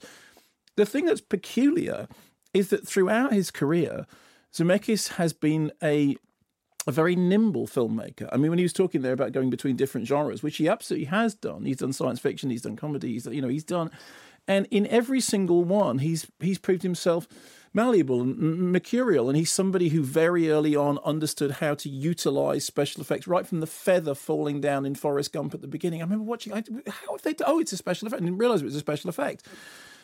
This, however, feels heavy on its feet. It feels wooden. It feels clunky. It feels like a film which is trying to to sort of ape the charm of films from a lost age, that Holly, that you know Hollywood glamour that you're talking about, but doing it in a way which feels terribly sort of awkward and without natural swing to it. There are also some real scenery chewing from the supporting cast. Some absolutely, you know, just excuse me, hand me the side of that desk. So whilst even in that clip you played, so whilst I'm tearing you off a strip, I may, you know, because this is the character that I am. And the the the the, I don't, get the, the medical procedure. Can we say that? yeah, a wartime medical yes. procedure at that point, you go, "This is yeah, this is this is you've just, you've gone into the realms of the of the silly." So, I mean, it, it's not without a certain amount of charm. But would you like cheese with that, sir? Cheese and a glass of cheap champagne. I think it does have a certain. Grand... The cheap champagne served by Sailor, the seventies pop group. Yeah, that's very good. I like that. champagne. Something we maybe need to add to the playlist a little bit later. Uh, and the text, the mystery text that I got on my phone, which I thought was probably from Jason just because of the way he took us to task. Yes, that's exactly right. What was lovely was that you recognised that from the from the phraseology. that's right. So he there's, he says, "Yeah, sorry, uh, I'm calling from a different phone. I email I emailed you and President Nixon." He says, uh, to say it's Thanks, five, five, to eight in the morning here in Winnipeg, and I was trying to get to sleep after a grueling night shoot. Even though I knew you were about to go on live in London, I fancied tuning in. I lay in bed with headphones on listening to a sleep hypnosis track on YouTube, and it opened with a plinkety plonkety massage music and slow motion rumbling Australian voice saying, When you wonder, how do I go to sleep? The answer is quite simple. You just go. so I got up, said Jason. Anyway, so so if, if, Jason, if you are in Winnipeg, can I suggest that you immediately go to whichever you know online resource and download My Winnipeg, the uh, Guy Maddin film, which is a wonderful film to watch, but you have to watch it if you're in Winnipeg. Yeah, so you have to do that, Jason. But anyway, thanks. Yeah, Jason. Thanks. Yeah, you went all just a bit snarky then. You went, just yeah, there. Jason. Yeah, my Winnipeg. Watch helping, it now. Helping yourself to the mini bar and talking to your showbiz friends. I don't think Jason drinks, does no, he? he doesn't. He's, well, you know, there's peanuts. Am I right in thinking that he doesn't? He doesn't. Because I, I, have so. it in my head that he doesn't. He has the physique of someone who doesn't. Yeah, that's probably David Morrissey right, doesn't. I think he. I think he looks at the minibar and he snorts at it unless he just takes a packet of crisps. Well, I have the physique of a man who enjoys a couple of pints. By the way, did, you know when I said Dave Norris, Oslo, Norway. And you, and you said yes, I do know that Oslo comes from Norway, and then. I just said, well, in, in case there's Oslo, Wisconsin, there is, and it turns out there is. a number of people say there actually, there actually is, is, an Oslo I'm not even in joking. Wisconsin. That's just Isn't brilliant. that amazing? Fantastic. Uh, Anthony, uh, on this email, I've been looking forward to your review of Allied. Um, which stars My Front Door. Filming took place last year on our street, and the meticulous period rec- uh, recreation included the set dressing of our frontage. In fact, I had the honour of walking past Brad whilst taking out my rubbish, which not many people can say, "Oh, I'm just doing that. Just doing research." Oh, hello, Brad. How are you? Yeah. I hope it isn't a metaphor for the picture, uh, but my friend was told off by the AD for hanging out of her window and papping Mr. Pitt. Okay. There was a time when Brad Pitt was. If Brad Pitt's in your garden around your rubbish, you're going to. I know a, a story about Brad Pitt being in somebody's garden around their rubbish. A friend of mine who is a, a rather brilliant uh, accent coach um, was helping Brad Pitt with his accent on a film that he was uh, making in Belfast, and he was indeed uh, in their house, hanging in the garden uh, around the And apparently, people would just walk past, and it, it, because because they didn't know it was Brad Pitt, they simply didn't know it was Brad Pitt. So Brad Pitt was literally in their back garden, hanging around by the rubbish bins, and people just thought, "Oh, there's a bloke hanging around by the rubbish bins." Anyway, he's a bin man, really. He's a bin man. He could do that. Uh, Dave Carter in Birmingham saw a preview screening of Allied this week. I have to say, I was left feeling rather perplexed. What a missed opportunity. The premise is a great one and could have been an incredibly tense and emotionally challenging film. However, it was not. Don't get me wrong, it looked great and there are a couple of great set pieces, but overall I didn't really feel for the characters as much as I wanted to. Maybe my expectations were too high. I went along remembering that Zemeckis delivered Back to the Future and Forrest Gump, forgetting he also delivered The Polar Express. And here he delivered a bit of a wartime film by numbers exercise, which is about as passionate as the aforementioned Christmas Snore Fest. Hmm. I went along remembering Pitt uh, delivered Tyler Durden, forgetting he also delivered Achilles. And his emotional range in Allied matched that one in Troy, more one and a half dimensional than three. I think that Cotillard was the only one not to disappoint, and while she didn't match her magnificent performance in Rust and Bone, it was probably enough, along with the beautiful costumes and occasional set pieces, to keep me interested until the end. Such a shame. I was really looking forward to this too. Top movie triv when uh, Brad Pitt was uh, acting as Achilles, which part of himself did he injure? Okay, I'm going to avoid the obvious and say his bottom. No, you should have gone for the obvious. Okay. He did indeed lose several days of filming because he'd injured his Achilles tendon. Very good. Uh, Janet Baldwin in Christchurch, New Zealand. Hello to both uh, you and Jason Isaacs, LTL and Col- Colonial Commoner. The, the other half and I were lucky enough to attend a preview of uh, Allied at the very comfortable cinema in the Northlands Shopping Centre in Christchurch. Happy to report it was a well behaved audience. They all behaved and they respected the code. Regarding the film, it seemed to be quite a slow start to the story, which ultimately turned out to be a bit on the light side, with a not a lot of phrase. substance. The performance of Marion Cotillard was a highlight in her role as a spy. It was a pleasant evening out to take one's minds off the huge amount of damage that has resulted from the recent earthquakes in both South and North Islands in the last 10 days. Special shout out to fellow Wittertainees who've been affected by this disruption to their lives. Just saying, keep on saying everything will be all right and everything will be, will be all right. And you know the rest. Janet Baldwin in Christchurch. Uh, thank you very much indeed. So that's Allied. Uh, more correspondence welcome, of course, if you've seen that, mayo at bbc.co.uk. 12 minutes past three. Amma Asante on the show last week. Last week, David Oyelowo on the show about a month ago. So it does feel as though we've been talking about a United Kingdom. It does for quite a while, but anyway, you know, but rightly so. So United yeah. Kingdom, which is the new movie by Amma Asante, based on a true story script by Guy Hibbert um, about the relationship between Ruth Williams and Seretse Khama, who met in London in the 1940s. He was uh, waiting to be a leader in Bechuanaland. They decided to get married. This created an enormous amount of political havoc, with the British government uh, up in arms about it because it was going to annoy the the South Africans upon whom they were dependent for gold and uranium. meanwhile, Seretse's uncle in uh, land, now Botswana, uh, was very, very unhappy about the marriage. So basically, the whole thing was happening amidst a political turmoil that threatened to tear the couple apart. And what the film does is tells the story of their relationship amidst that turmoil in a way which, for me, absolutely embodies what Amma Asante does best mixing the personal and the political. Here is a scene from very uh, early on in the film in which they have been out on a date together, and he is about to reveal to her what his, you know, what his true identity is. To stop here. My father, he wouldn't approve. I'm just two streets away. Can we do this again? I mean, meet. Is that too forward of me? No. What? Queen Victoria. The man who negotiated for her protection of Bechuanaland. He was my grandfather, a king. I am his heir. For more than 20 years, my uncle has been on the throne as regent, preparing me to rule. My education is now complete, and it is time for me to return. Oh, I see. Thank you. Thank you for explaining, not simply disappearing. Quite understand. I have had a wonderful evening. No, I, I, I don't think you do understand. I, I don't know what happened tonight, but I do know that I would hate to walk away from you here in this moment, knowing that I wouldn't see you again.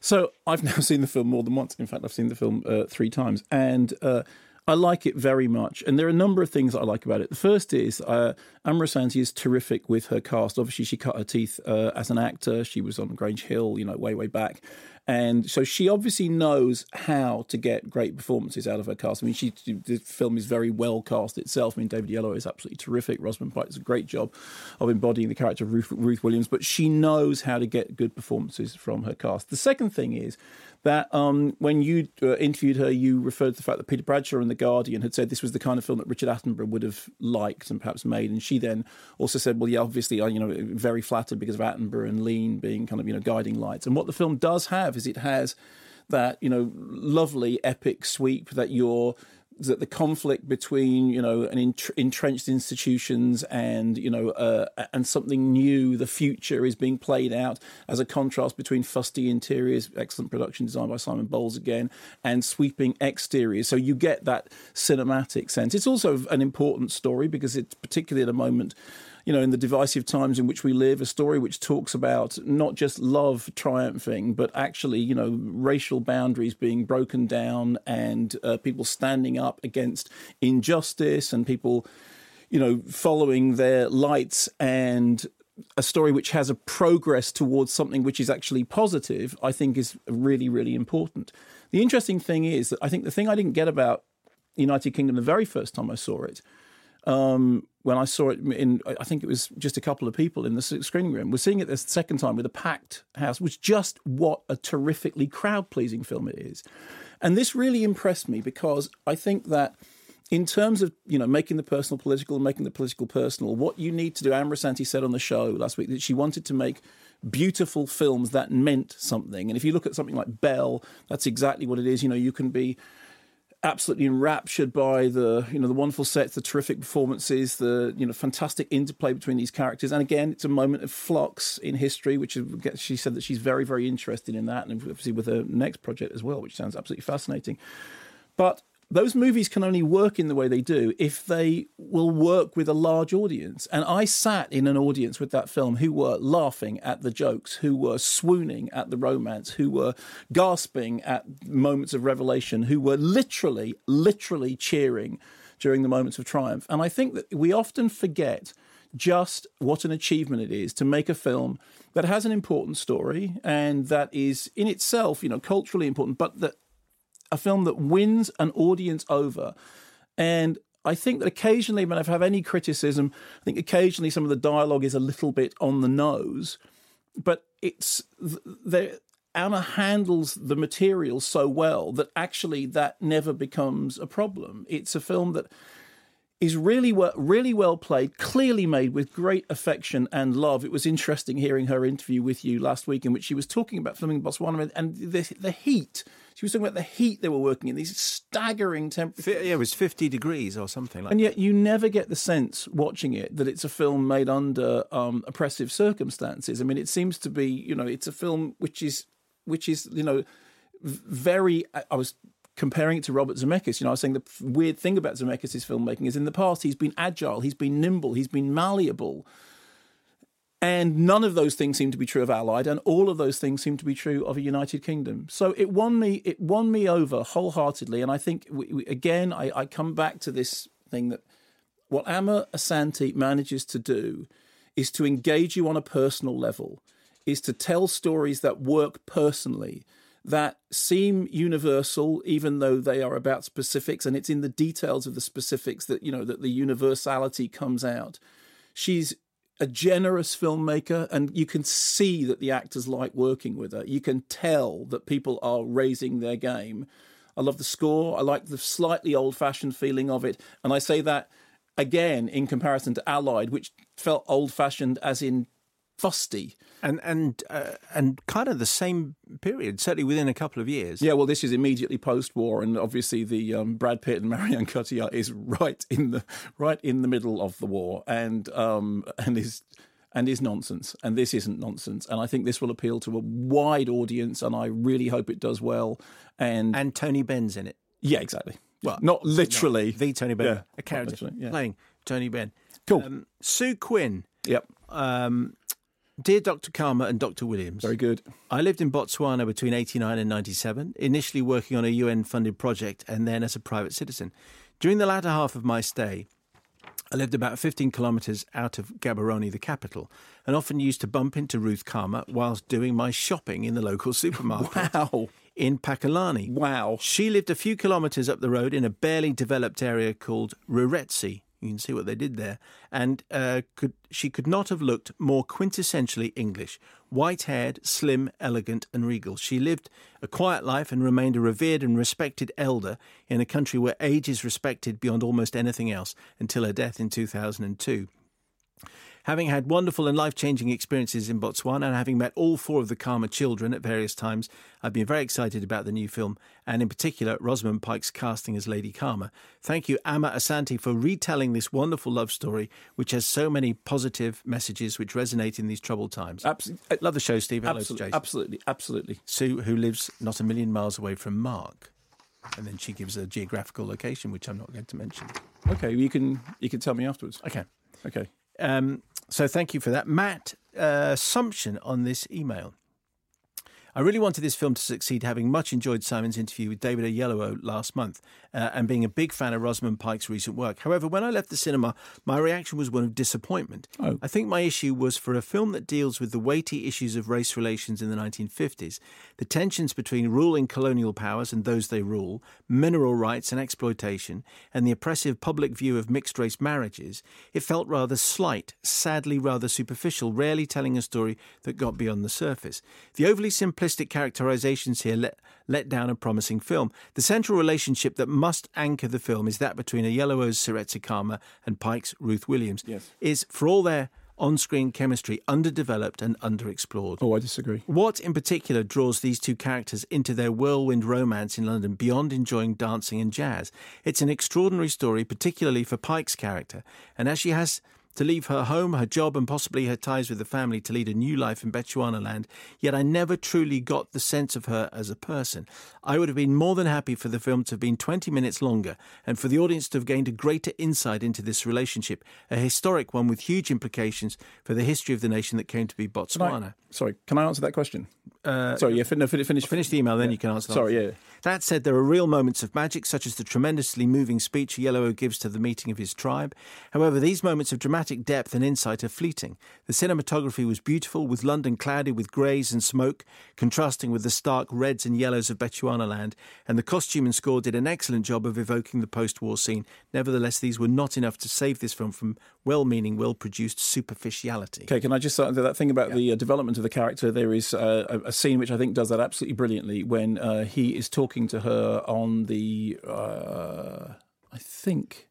I think they're doing it on, on one of the bridges when you can see the House of Parliament behind. And he says, and he's having all these anxieties about what's going to happen. And he says, "Can you imagine? Can you imagine a life in you know my country?" And she says, "Yes, I can.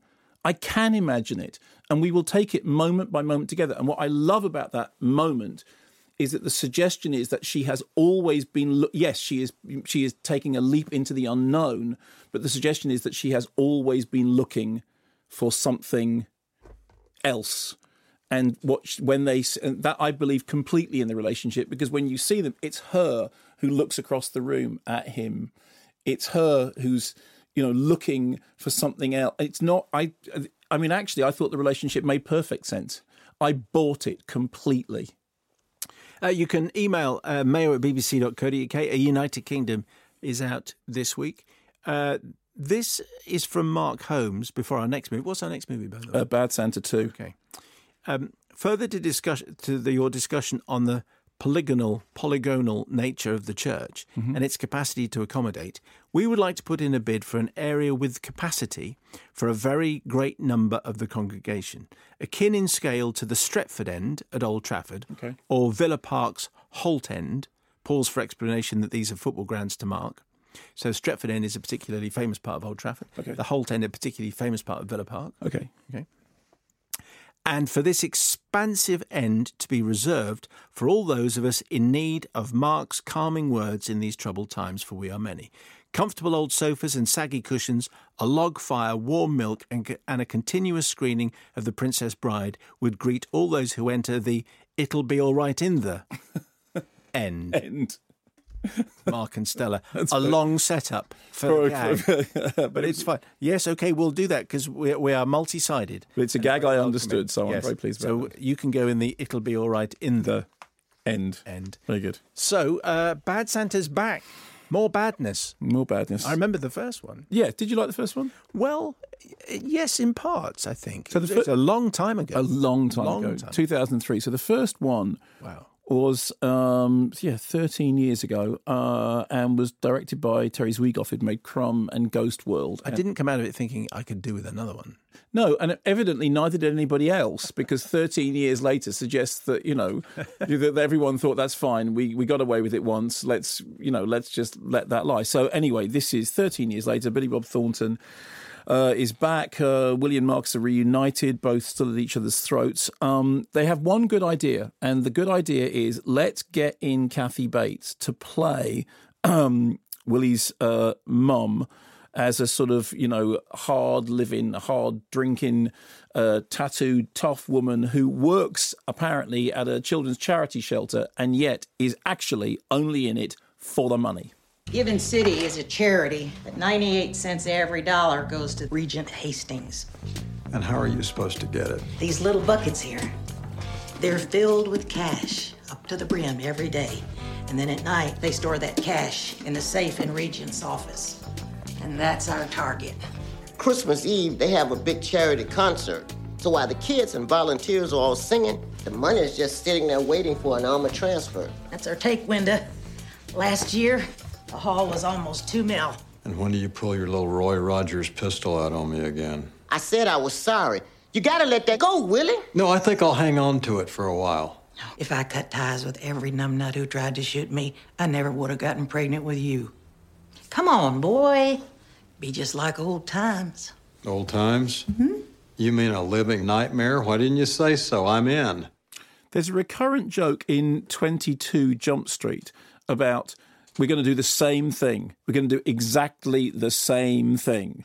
And that's the joke being, you know, that when you do a sequel, you do exactly the same thing.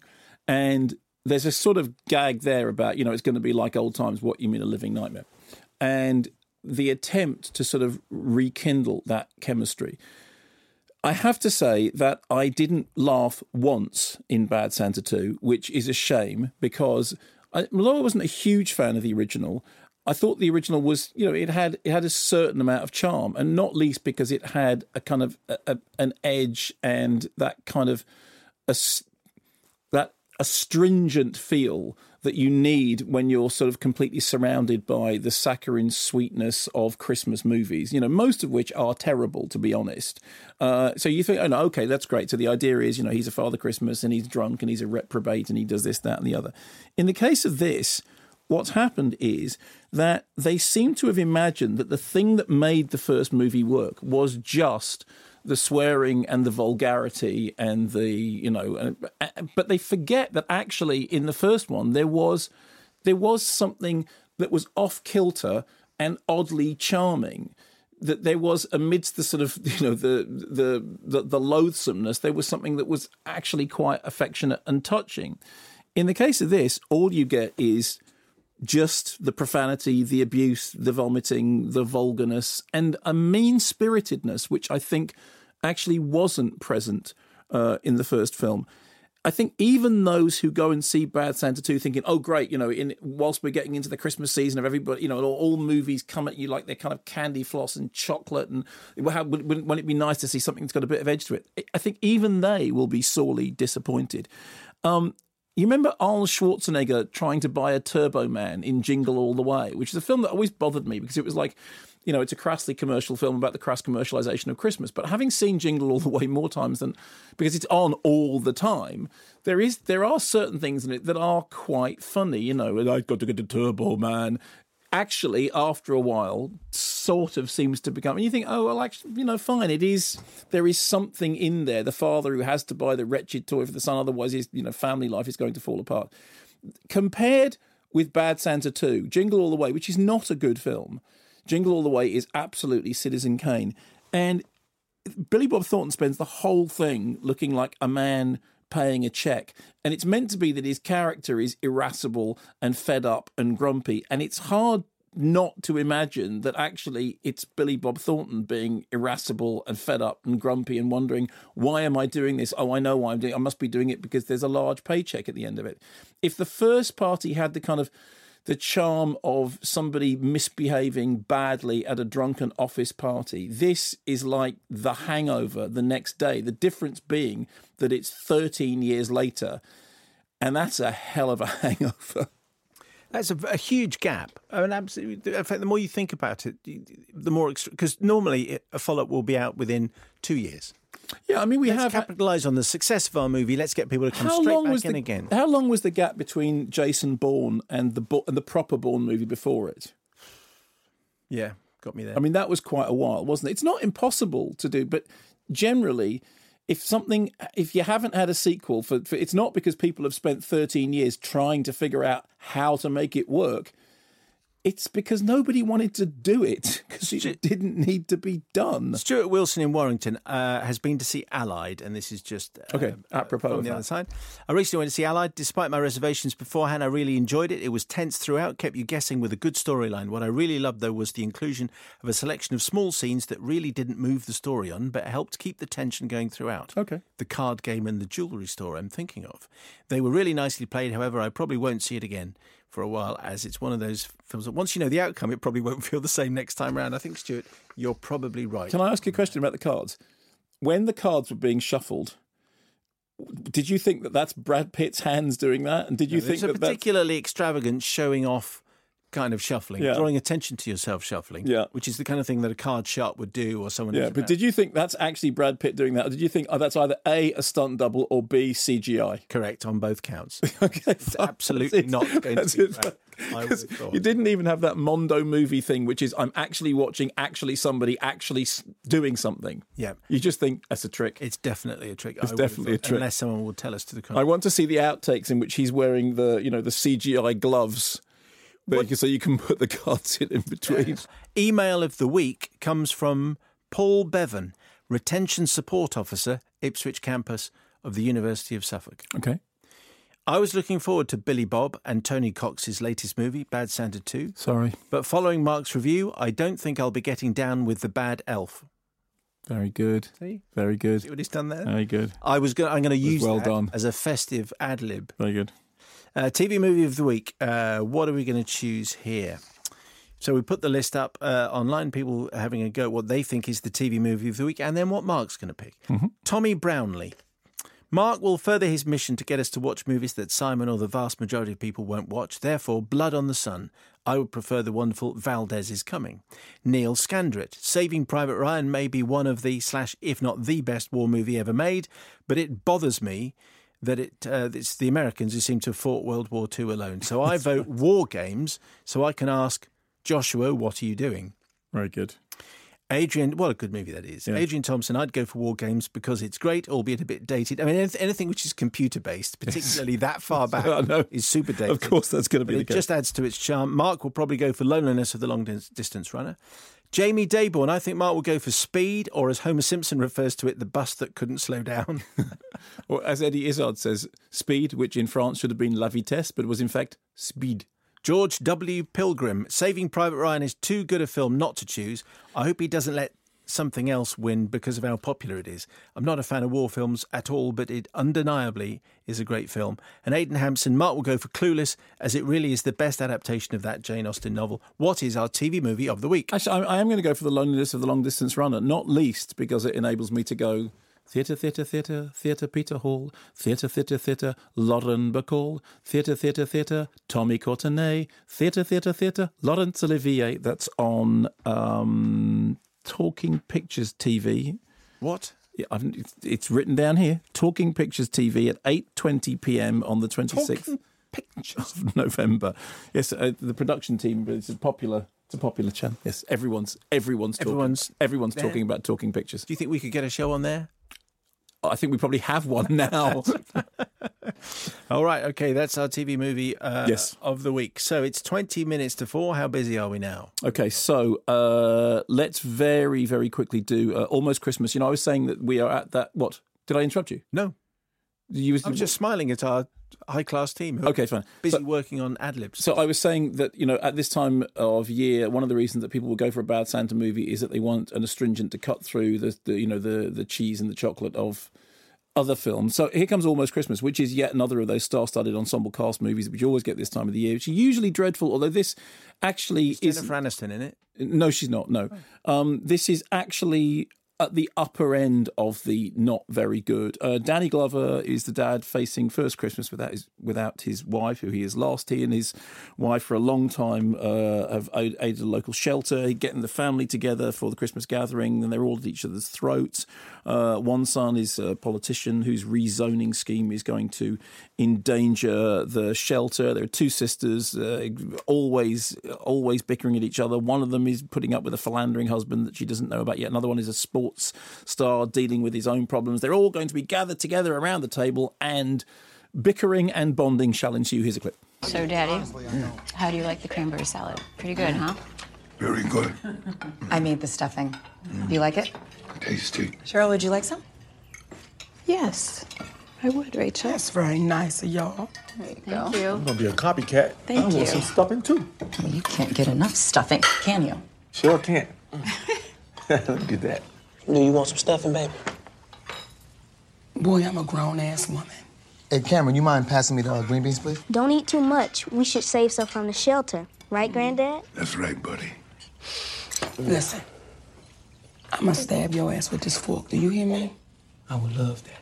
What's What's up? Now, you see, I actually, I actually giggled twice during that clip. So here's the thing with this: it's, um, it's, it's too long. It could lose twenty minutes easily, and it's completely formulaic, and you kind of know where all the threads are going. That said, it's redeemed by the fact that it has some very likable performances. I, you know, da- Danny Glover actually manages to bring some pathos. I mean, you know, there's going to be big sort of dollopy helpings of pathos or it, pathos. Did it? Was it? Was it? Was it pathos? Pathos, which is Robert Zemeckis said pathos.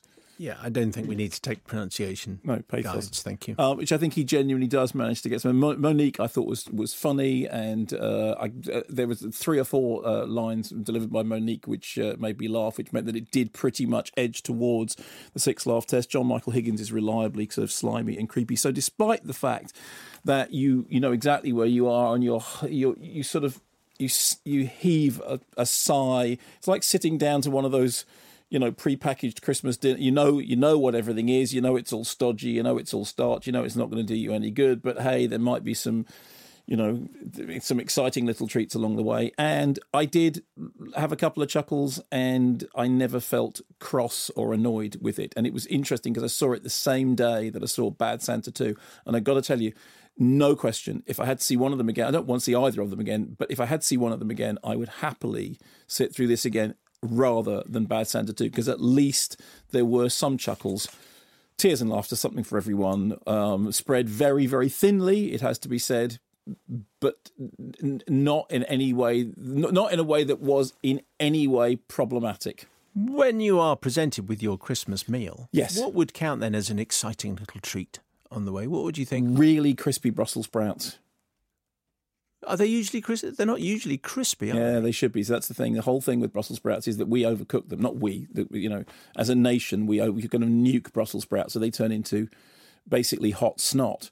Yes. You know, but you don't want that. What you want is crispy Brussels sprouts. So you could bear in mind. Well, how would they get crispy? You, you do them in you know you in a faster way. Well, you fry them. No, you don't fry them. Well, they don't go crispy in the oven. They go uh, burn. No, but you boil them, but for not very long. You can't boil them to a crisp. If you boil it, it won't get crispy. They, Simon, they are crispy in and of themselves. Oh, you mean raw? Yeah, if you bite them when they're Al raw, dente. al dente. Yes. Oh, fine. So now we're going to go into a foreign language because crispy isn't good enough. Well, no, okay? crispy implies it's I don't really, mean- really cooked. No, no, it doesn't. No, crispy like an apple. You mean like crunchy? crisp- You mean crunchy? Burnt to a Is, there- crisp. is, it, is this is this just me or is he going? Is he being difficult? It's just me. Okay, fine. Crunchy. Crun- crunchy sprouts, so barely cooked, almost raw. Yeah, that's right. raw sprouts, raw carrots, and uh, then and then and then always my favourite. We have the uh, the vegetarian nut roast, which you have to absolutely cover in gravy in order to pretend that you're not eating polystyrene. I'm glad. I, I'm so glad You're not coming that. to our house for Yeah. Christmas. Raw sprouts. Come on in, everybody. Hey, kids, come on in. We got the sprouts barely cooked. I showed them briefly to the uh, to the, to the saucepan, but they're still cold. Very good. Mm, they're, they're really crispy. You mean or crunchy, al dente. Thanks. Which do you know what that means? outdoors? there you go. Anyway, what else have we got? Quarter to four. Movie But time. Let's do Paterson. So, uh, Paterson, which is the new movie by uh, Jim Jarmusch, uh, and uh, pardon me, stars Adam Driver. Um, it's one of those films. So Adam, so Adam Driver, Adam Driver in Paterson. Adam Driver plays a driver called Paterson in Paterson in Paterson. Again, Adam Driver plays a bus driver called Paterson in Paterson, who lives in Paterson in a film called Paterson. Um, he's a habitually unpublished poet. Um, his partner keeps saying, you know, well, you've got to save your poems. You know, am I going to ever hear them? Am I ever going to see them? No, no, no. He writes his poems and he writes them in a book. Basically, he drives the bus around all day. He listens into conversations of people that he hears on the bus. Then at lunch break, he takes out his um, his lunchbox. He has a notepad in which he starts to write. He looks at a waterfall. He muses upon life and love. And he, as he writes the poems, they appear on the screen written in the same soft font handwriting that's as as gentle on the eye as his voice is on the ear. Here's a clip. Hello, darling. Oh, honey. I'm painting. Hello, Marvin. I see that. What do you think? Does it make everything more interesting? Yeah, it's very interesting. How was your day? Oh, the usual. Getting your writing done? I did a little, yeah. Working on a poem for you. A love poem? Yeah, I guess if it's for you, it's a love poem. It's kind of inspired by our uh, Ohio blue tip matches. Really? Does it mention the little megaphone shape the letters make? Yeah, actually, it does. How beautiful. Can't wait to read it when it's done. Uh, Golshifteh Farahani and Adam Driver and Marvin the dog in the background there. The interesting thing about this film is that if you tried to write down what the plot of it was, the plot would be almost non existent. It's that somebody has a apparently pretty happy home life. They drive a bus, which they seem to be quite content with. They write poems, although they keep the poems largely to themselves. Um, and there is something of Ghost Dog in there. There is also something of Stranger Than Paradise in there. It has that sort of whimsical, uh, you know, slightly askance and slightly magical look at the world, which is the thing which is Jim Jarmusch has, has always been known for. What I liked the fil- about the film was, firstly, the performances are, are, are, really lovely and really, really sweet. I mean, the central couple you absolutely believe in, despite the fact that they seem to live this kind of strangely bohemian lifestyle that is not one with which I am familiar in any way, shape, or form. I did believe in them. I did believe in their relationship. I did believe in the world in which they lived. The whole thing is beautifully lensed by Frederick Elmes, who manages to capture both the strange beauty of a dappled suburban street and the intimacy of a small but happy home. The film, as always with Jarmusch, is filled with vignettes of meetings with people which never quite turn out the way you think they're going to. He habitually walks the dog to the local bar, and in the bar, he meets people and talks to them. And the conversations are always a little askance, a little gnomic. Um, there's an encounter at the very, very end of the film which seems to bring something like narrative closure, but generally, the film itself, like the poems which uh, Adam Driver's character Paterson writes in Paterson, are it's like a tone poem. The whole thing is to do with the mood. The whole thing is to do with the you know the the whole thing about poetry is that you read the poem and you read it again and you dip in and out of it and then it leaves you with it leaves you with single images. I mean, like the poems that he writes tend to be this like he this one thing that he writes about I looked down at a glass of beer and looking at it makes me feel glad and or you know I pass somebody on the street, and then at one point he has an encounter with a young girl who's writing poetry, and she just looks at him, and she and people keep saying to him, "Are you a poet?" It's if they can kind of tell that he's a poet, despite the fact that he's never published, despite the fact that nobody's read his poetry, despite the fact that his poetry is captured in a book and is not being reproduced anywhere else, and the whole thing has a a sort of accumulative lyrical charm. It's very, very nicely paced. It's really beautifully played by, as I said, by performers who you, you believe in the lives of their characters.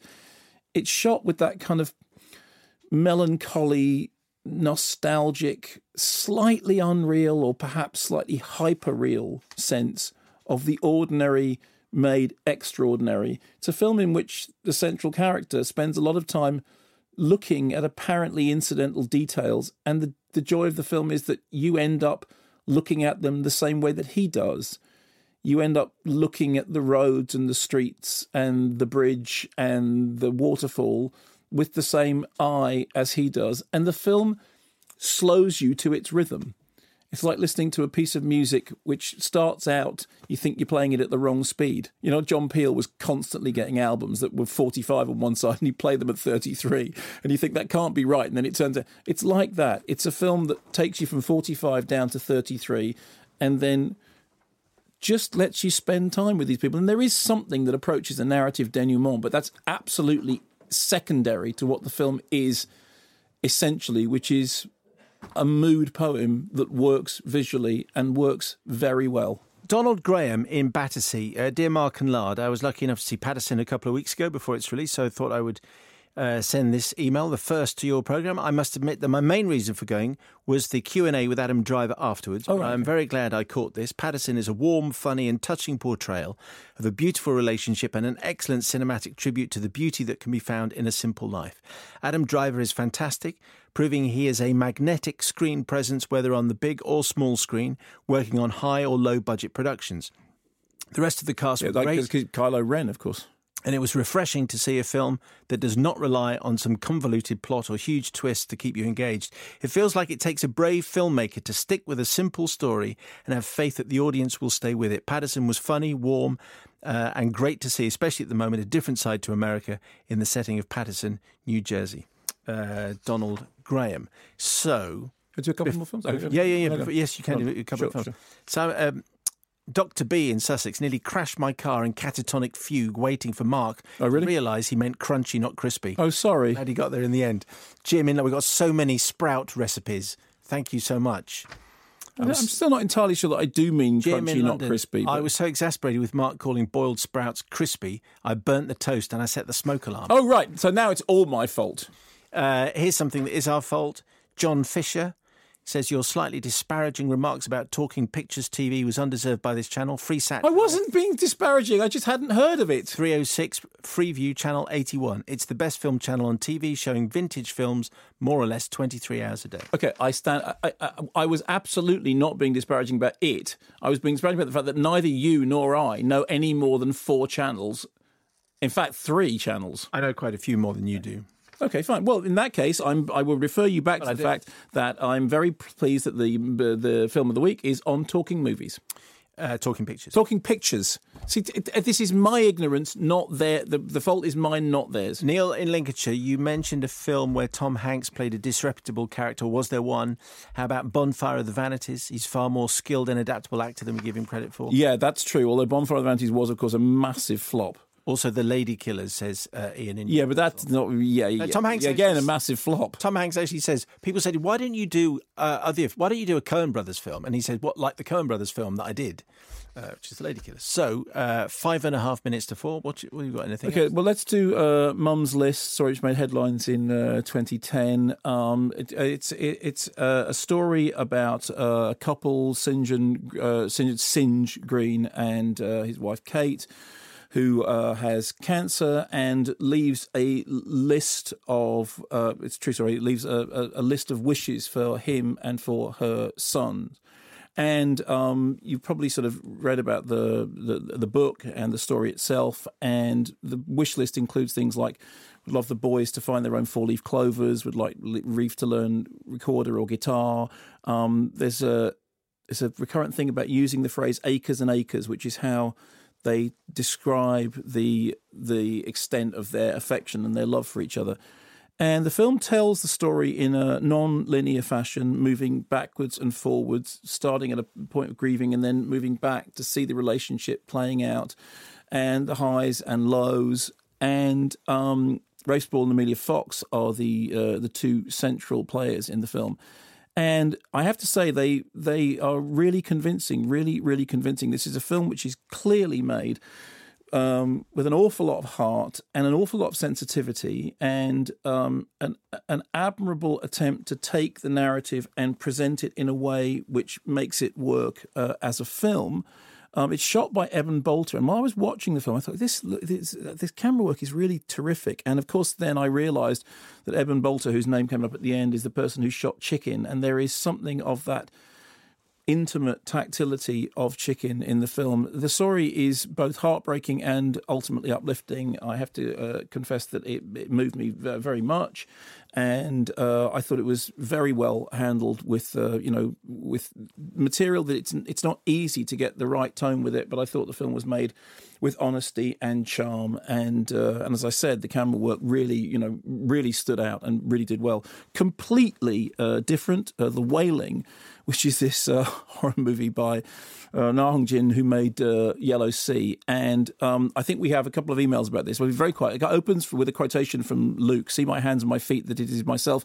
Touch me and see, for a spirit does not have flesh and bones, as you see that I have. So the story is of an outbreak of viral violence, uh, South Korean film, which is turning townsfolk against each other. Bungling police officer first imagines that it's uh, poisoned mushrooms, but then suspicion turns towards a Japanese man who has been seen around the area about whom everybody feels suspicious. And the suggestion is that somehow he is a spirit, he is a ghost, he is what would in another culture be a jinn. And the investigation then becomes even more cranked up when Jungo, who's leading the investigation, his daughter, Hyojin, appears to become possessed by an evil spirit. At which point, the film turns into the most extraordinary mashup of Ringu the Exorcist, Memories of Murder, and a bit of Ken Russell's The Devils. There is one extraordinary set piece, which is a three way intercut between a shaman casting a death spell, the mysterious stranger performing his own rituals, and the daughter writhing in what may or may not be some form of demonic infestation, which and contorting in a way that makes the contortions of the last exorcism look positively tame it's it's a really odd film. It starts with kind of knockabout, satirical, undercutting comedy, and then moves into something which is really kind of operatically creepy and odd and genuinely bamboozling and it's called The Wailing. Do we have a couple of emails? Why, why did you? Yeah, we only got about a minute. I had no, it was the things. I fine. just I did not know where it was going. Why did you say I really want to get you to see this movie, but I don't think because it's two and a half hours long, and I would really like you to see it because I think it will creep you right out. Okay. I don't think I'm going to see it. Are we going to get an email? we ha- we have. I'm going to put them in the podcast. Okay, fine. Because uh, because there isn't time.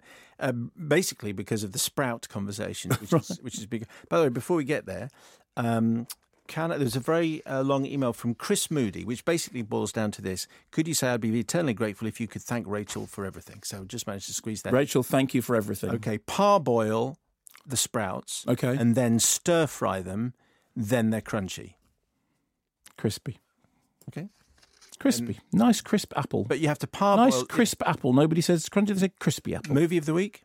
Oh well, the United Kingdom, obviously. Oh yeah, I mean I entirely agree. Yeah. So we just finished our live show. Yes. And I'll, uh, I have got the reviews of. I knew you had some emails. I didn't want to throw them away. No, no, I didn't want you to throw when, them away when either. When Drive just started, yeah. they did a big thing about Black Friday. And I know what what is that? Well, this is an American import because it's the day after Thanksgiving. Did it not play on Region Two then? Every time, uh, you know, it's like right, you've had Thanksgiving now. Get out there. Here are some bargains. Why? But the thing is, the whole point only makes sense if you've had Thanksgiving. Yeah. It doesn't make sense in this country if you haven't had Thanksgiving. The other thing is, I didn't understand. I kept getting emails about it, and I thought it. I thought it was a you know, it's a sale. It's just an. It's a, no, but you know, like when they had Black Monday, which was or Black. What's the day when when the stock market crashed? Yeah, it was always Black Monday, something like that. Yeah. Yeah, or Blue Monday. Fats mm, mm, Domino. Mm, Fats Domino. Yeah. So when I say Blue Monday, the first thing you think of is not New Order. The first thing you think of is Well, I Fats think of Domino. both. I mean, they're both classic songs, but Fats Domino. that doesn't even sound remotely like. I used to live with a guy, right, in uh, in a house in Manchester, and he had the 12 inch of Blue Monday, which has four, count them, four versions of that song on it, and he would play it over and over and over. Still the biggest selling over. 12 inch of all time. Mm, played mm, it last mm, Tuesday, actually. Really? All the way through. You played it on Tuesday. I, on that was that was inappropriate. So okay, so get for me from uh, New Order to Kurt Vonnegut in two moves. No. All right. I'll leave it to everybody else to do that connection. Rich B Plymouth or Rich B in Plymouth. If you can count Rich, how many, if, Rich B Plymouth. yeah, if you can count, Tell her Johnny be good. if you can count, Johnny be good. Rich be Plymouth. If you can count how many sprouts are on your plate, they're not cooked enough. That's very good. Rob in Neath, sprouts are best shredded and fried with bacon bits and walnuts. Would that make them crispy if they were would fried? Would it? It would. Would it? There's a difference. Have you ever Well, had I a said- crispy I apple? crunchy to make it crispy. Have you ever had a think crispy apple? they- uh, no, it's crunchy. It's a crunchy apple.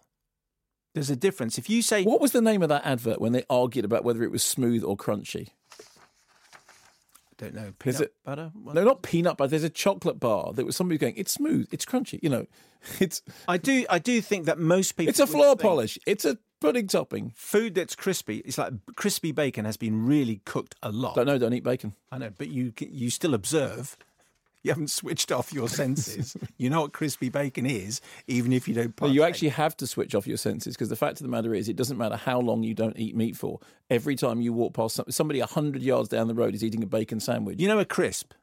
yes, That's crisp. that's not a raw slice of potato because Crisp. yes, crisp. Right. It's been Oh, cooked and fried.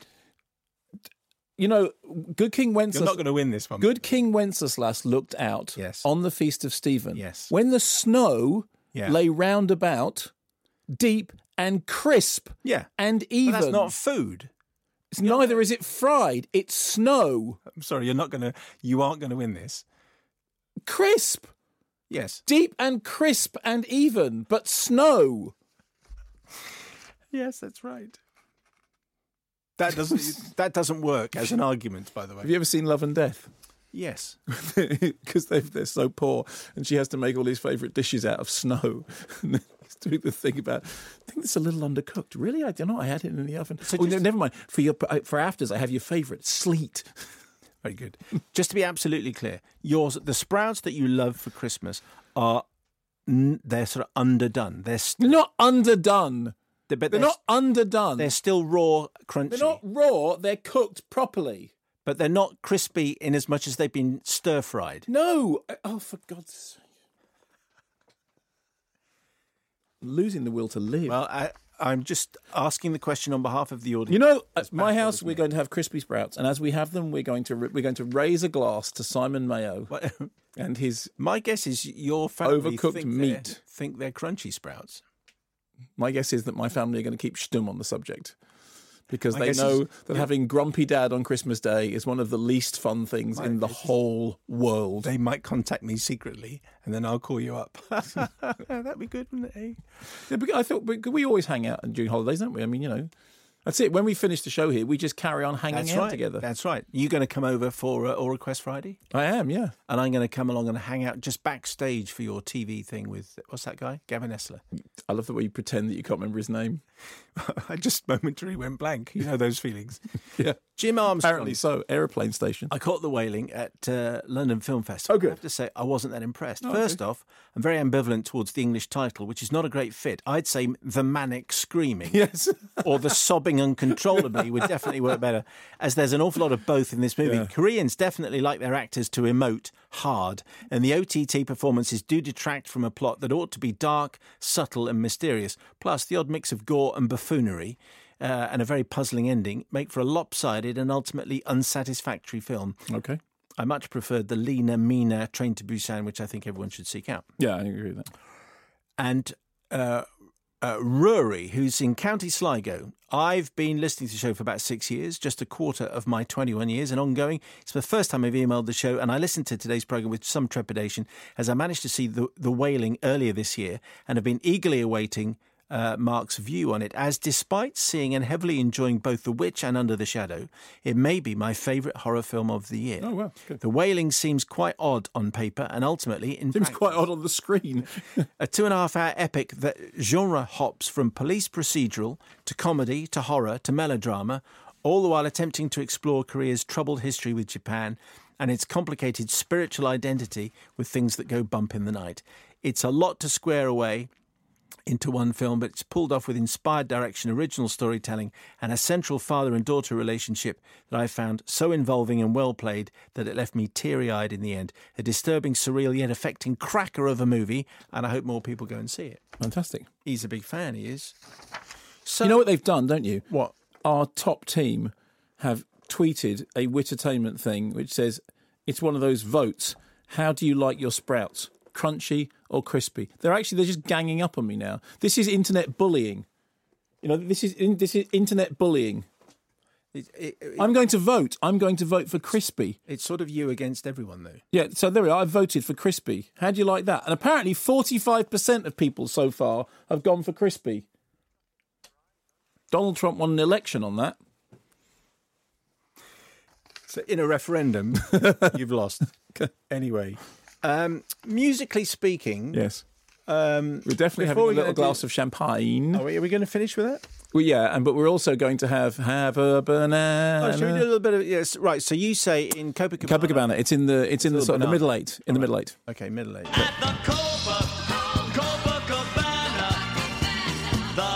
It's fabulous, isn't it? It is.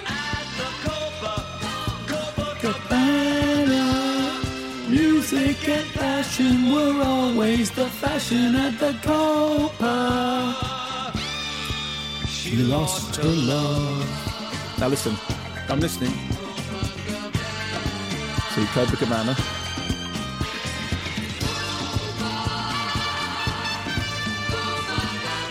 So at the moment it's still saying Copacabana.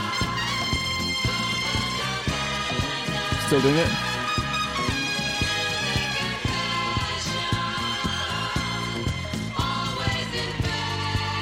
Mm-hmm. Have I missed It, it hasn't happened yet. Where's it gone? Maybe you were hallucinating. No, I wasn't. again. Well, They've stopped. I did. That's how it finishes. I've definitely got a version of it in which they say "have a banana." Why don't you- I'm not making it up. I'm Have a absolutely not- banana. No, because that middle eight goes on for longer in the. Well, why don't you bring in your version? That's an we'll abridged that. version of the middle eight. There's lots of shame faces in the control booth. we got a postcard. We got the version that didn't say banana. got a postcode here. A postcard. A postcode. Dr. Peter McGovern, Yeah. MB, BACH, BAO, MRC, Psych.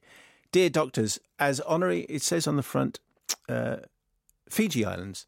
Dear doctors, as honorary members of the Mahandushi Movie Club in Zanzibar, Yes. I thought I should inform you that we've temporarily decamped to east slash west of Java to the island of Fiji.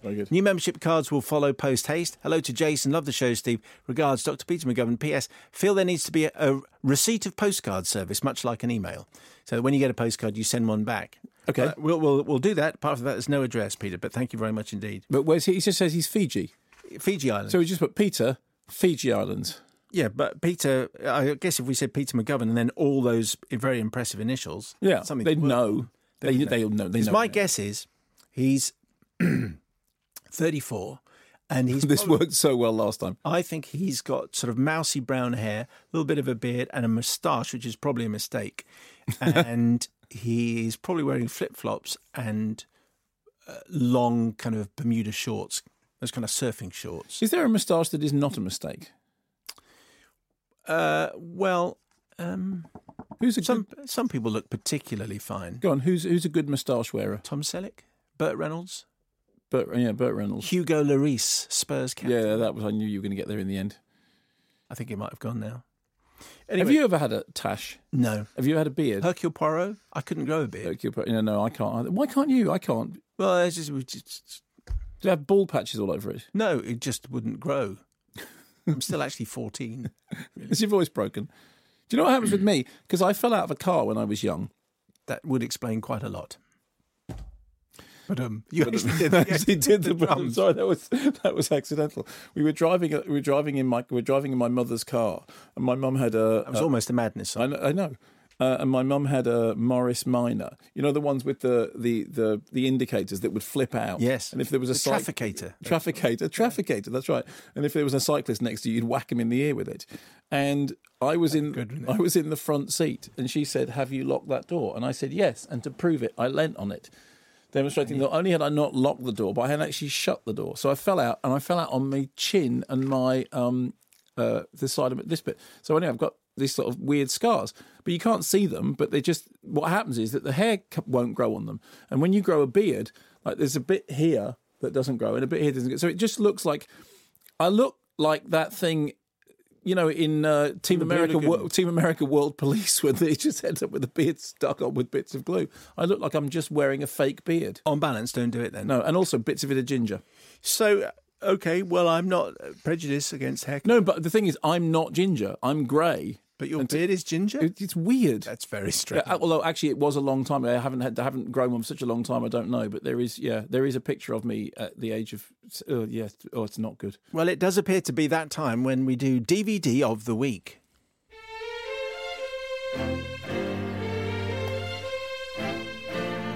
Do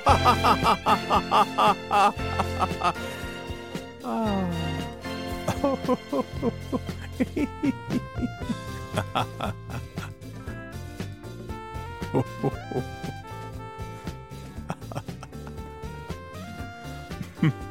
You still. With a capacity of 64 minutes per side on CLV discs, you can almost fit some films on just one modern Laserdisc. and at just 250 grams or half a pound each, you can carry your entire film collection wherever you go, as long as you have a Bedford sized van follow you around.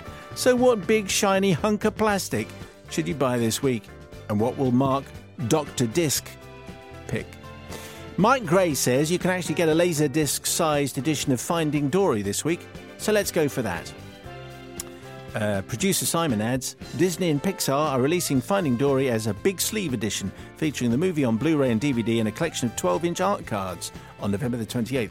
Ian Lambert, Finding Dory for me because I want that gorgeous pseudo LD packaging. No point in buying physical media if it doesn't come in a 12 inch square cardboard sleeve. Mark Gorman says, I think Mark will be inclined to pick Jinnah since Christopher Lee stars in it, and Sir Christopher left us for the big laser disc in the sky only this past June. Nick Ponyhead, good name. I'm going to show some love for Driller Killer, love for Ferrara, and I'm sucker for anything 70s, 80s NYC based. Oop Shadooby. Yeah, Oop Shadooby, absolutely. Uh, Paul Fleming's Johnny no Coca-Cola joke. for the reissue of Assault on Precinct 13, which Mark will go. Tony Coca-Cola. Mark will go for Driller Killer. Still traumatised, says Kevin Blow, by watching Driller Killer on video as a 12-year-old. That's not good. No, it's not. In 1980, so it's got to be Jason Bourne. What is our DVD of the week? The Driller Killer thing is interesting because I did think about it because there is that, that. I mean, I just love the central idea in Driller Killer that, that Abel Ferrara is this character who's an artist who can't sell his paintings, but the thing that drives him mad is the terrible punk band rehearsing downstairs, which are it's Tony Coca Cola and the Roosters, isn't it? Oop Shadooby, Oop Shadooby. And uh, in fact, when we did the, the first series of Celluloid Jukebox, we played that song. Um, for our sins, uh, but no, I'm going to go for Jason Bourne, and I'll tell you why I'm going to go for Jason. Why? Bourne. Why are you going to go for Well, Jason firstly, because I liked it, and secondly, because I was in the street the other day and I bumped into Paul Greengrass, who I haven't seen in a very long time. And uh, I know you see him more than I do. Well, only occasionally. Yeah, fine. Well, I haven't seen him like even occasionally. I haven't seen him in you know several years. Did he remember you? I think so. Yeah. Yeah, yeah. Good. And the very first thing that leapt to mind was, oh, I really enjoyed Jason Bourne, which reminded me how much I'd really enjoyed Jason Bourne. And then we talked for a little bit about whether or not it had been a hit, and you know whether it. Had What did he say? just you know he said yeah he enjoyed it and it was you know he was very non-committal but you know he was probably he had somewhere to go and he wanted you know to be doing something other than talking to that annoying bloke off the radio but it reminded me how much I had enjoyed Jason Bourne having gone in to see it worried that I wasn't going to enjoy it because of how much the Bourne legacy the one that didn't have Matt Damon was it with Jeremy Renner, Renner. and uh, and uh, what's his name and the guy. other guy anyway so I'm going to go for Jason Bourne plus they appear to have re-released all the other Jason Bourne films uh, all the other Bourne films, which you is fine, but just don't get the one that doesn't have him in it. Very good. You've been spectacularly. You've been uh, spectacularly. fabulous, I would say, and uh, really good and smart and incisive and profound and witty. And Except for when it comes to crispy and crunchy. well, that is a slightly, you know, you, when you get home, text me, okay, and be honest. I don't. I, you know, the thing is, I won't even need to wait to get my, my family will text you beforehand. and Go, yeah, yeah. Dad's a fool. Doesn't know the difference between crispy and crunchy. Should we do some champagne? Yes. Just just for people who don't remember, remind us who Sailor were. I got no idea, but they were a strange. The lead singer kind of tried to sound like Bryan Ferry every now and again. Yeah, and he, so he so he went a little glass of And, champagne. and they had a big hit with "Girls, Girls, Girls," Girls, Girls, is actually a really good song, but it's so outdated and sexist when you hear it now. You go, right. "No, you could." Should we play? That would be really good. Should we just listen to it? Yeah, we listen to it. You go, "No, I don't think that's, that's going to get on." It's a bit like Quantum Jump doing um, the Lone Ranger, which starts with that fantastic long. Uh, Maori go- place name. darker, that thing. that one, Yeah. which Kenny Everett used to use. Yeah, and then it gets TV into that awful. But then it's got a line. Or yes, awful. Yeah, which is which is therefore means we can't, Yeah. just can't play it. At the time, it was played a lot, but you can't use that kind of language anymore. Yeah, and so then- there are some songs that just don't get played. There, there are a whole load of songs which you cannot. You've just forgotten. However, this one we think is fine. Can.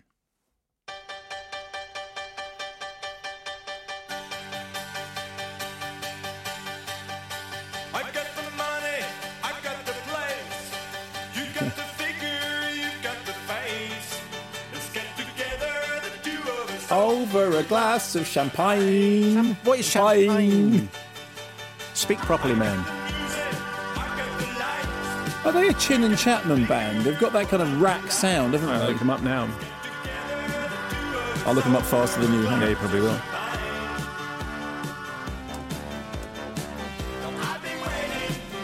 British pop band, best known for a glass of champagne and Girls, Girls, Girls, written by the group's lead singer and 12 string guitar player, George Kajanus. Oh, George, yeah. He'd written Flying Machine for Cliff Richard. Have a banana. Bum, bum, bum, failed to reach the diggly dum. Mm, EMI, apparently.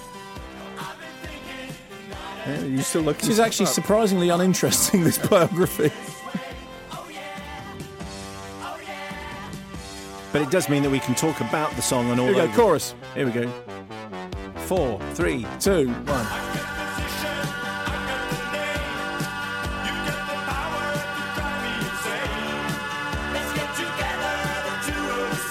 Okay, so he's Norwegian, apparently. George?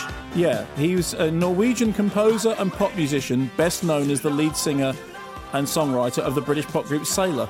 It's got to number two in Jorg. 1975. Yeah, so he'd be J- It's G E O R G, Jorg. oh. Okay, there we go. Exciting play out sequence. Born in Trondheim. Trondheim, Norway, as opposed to Trondheim, Wisconsin. Wisconsin. And now the Trondheim Hammer Dance. Racist.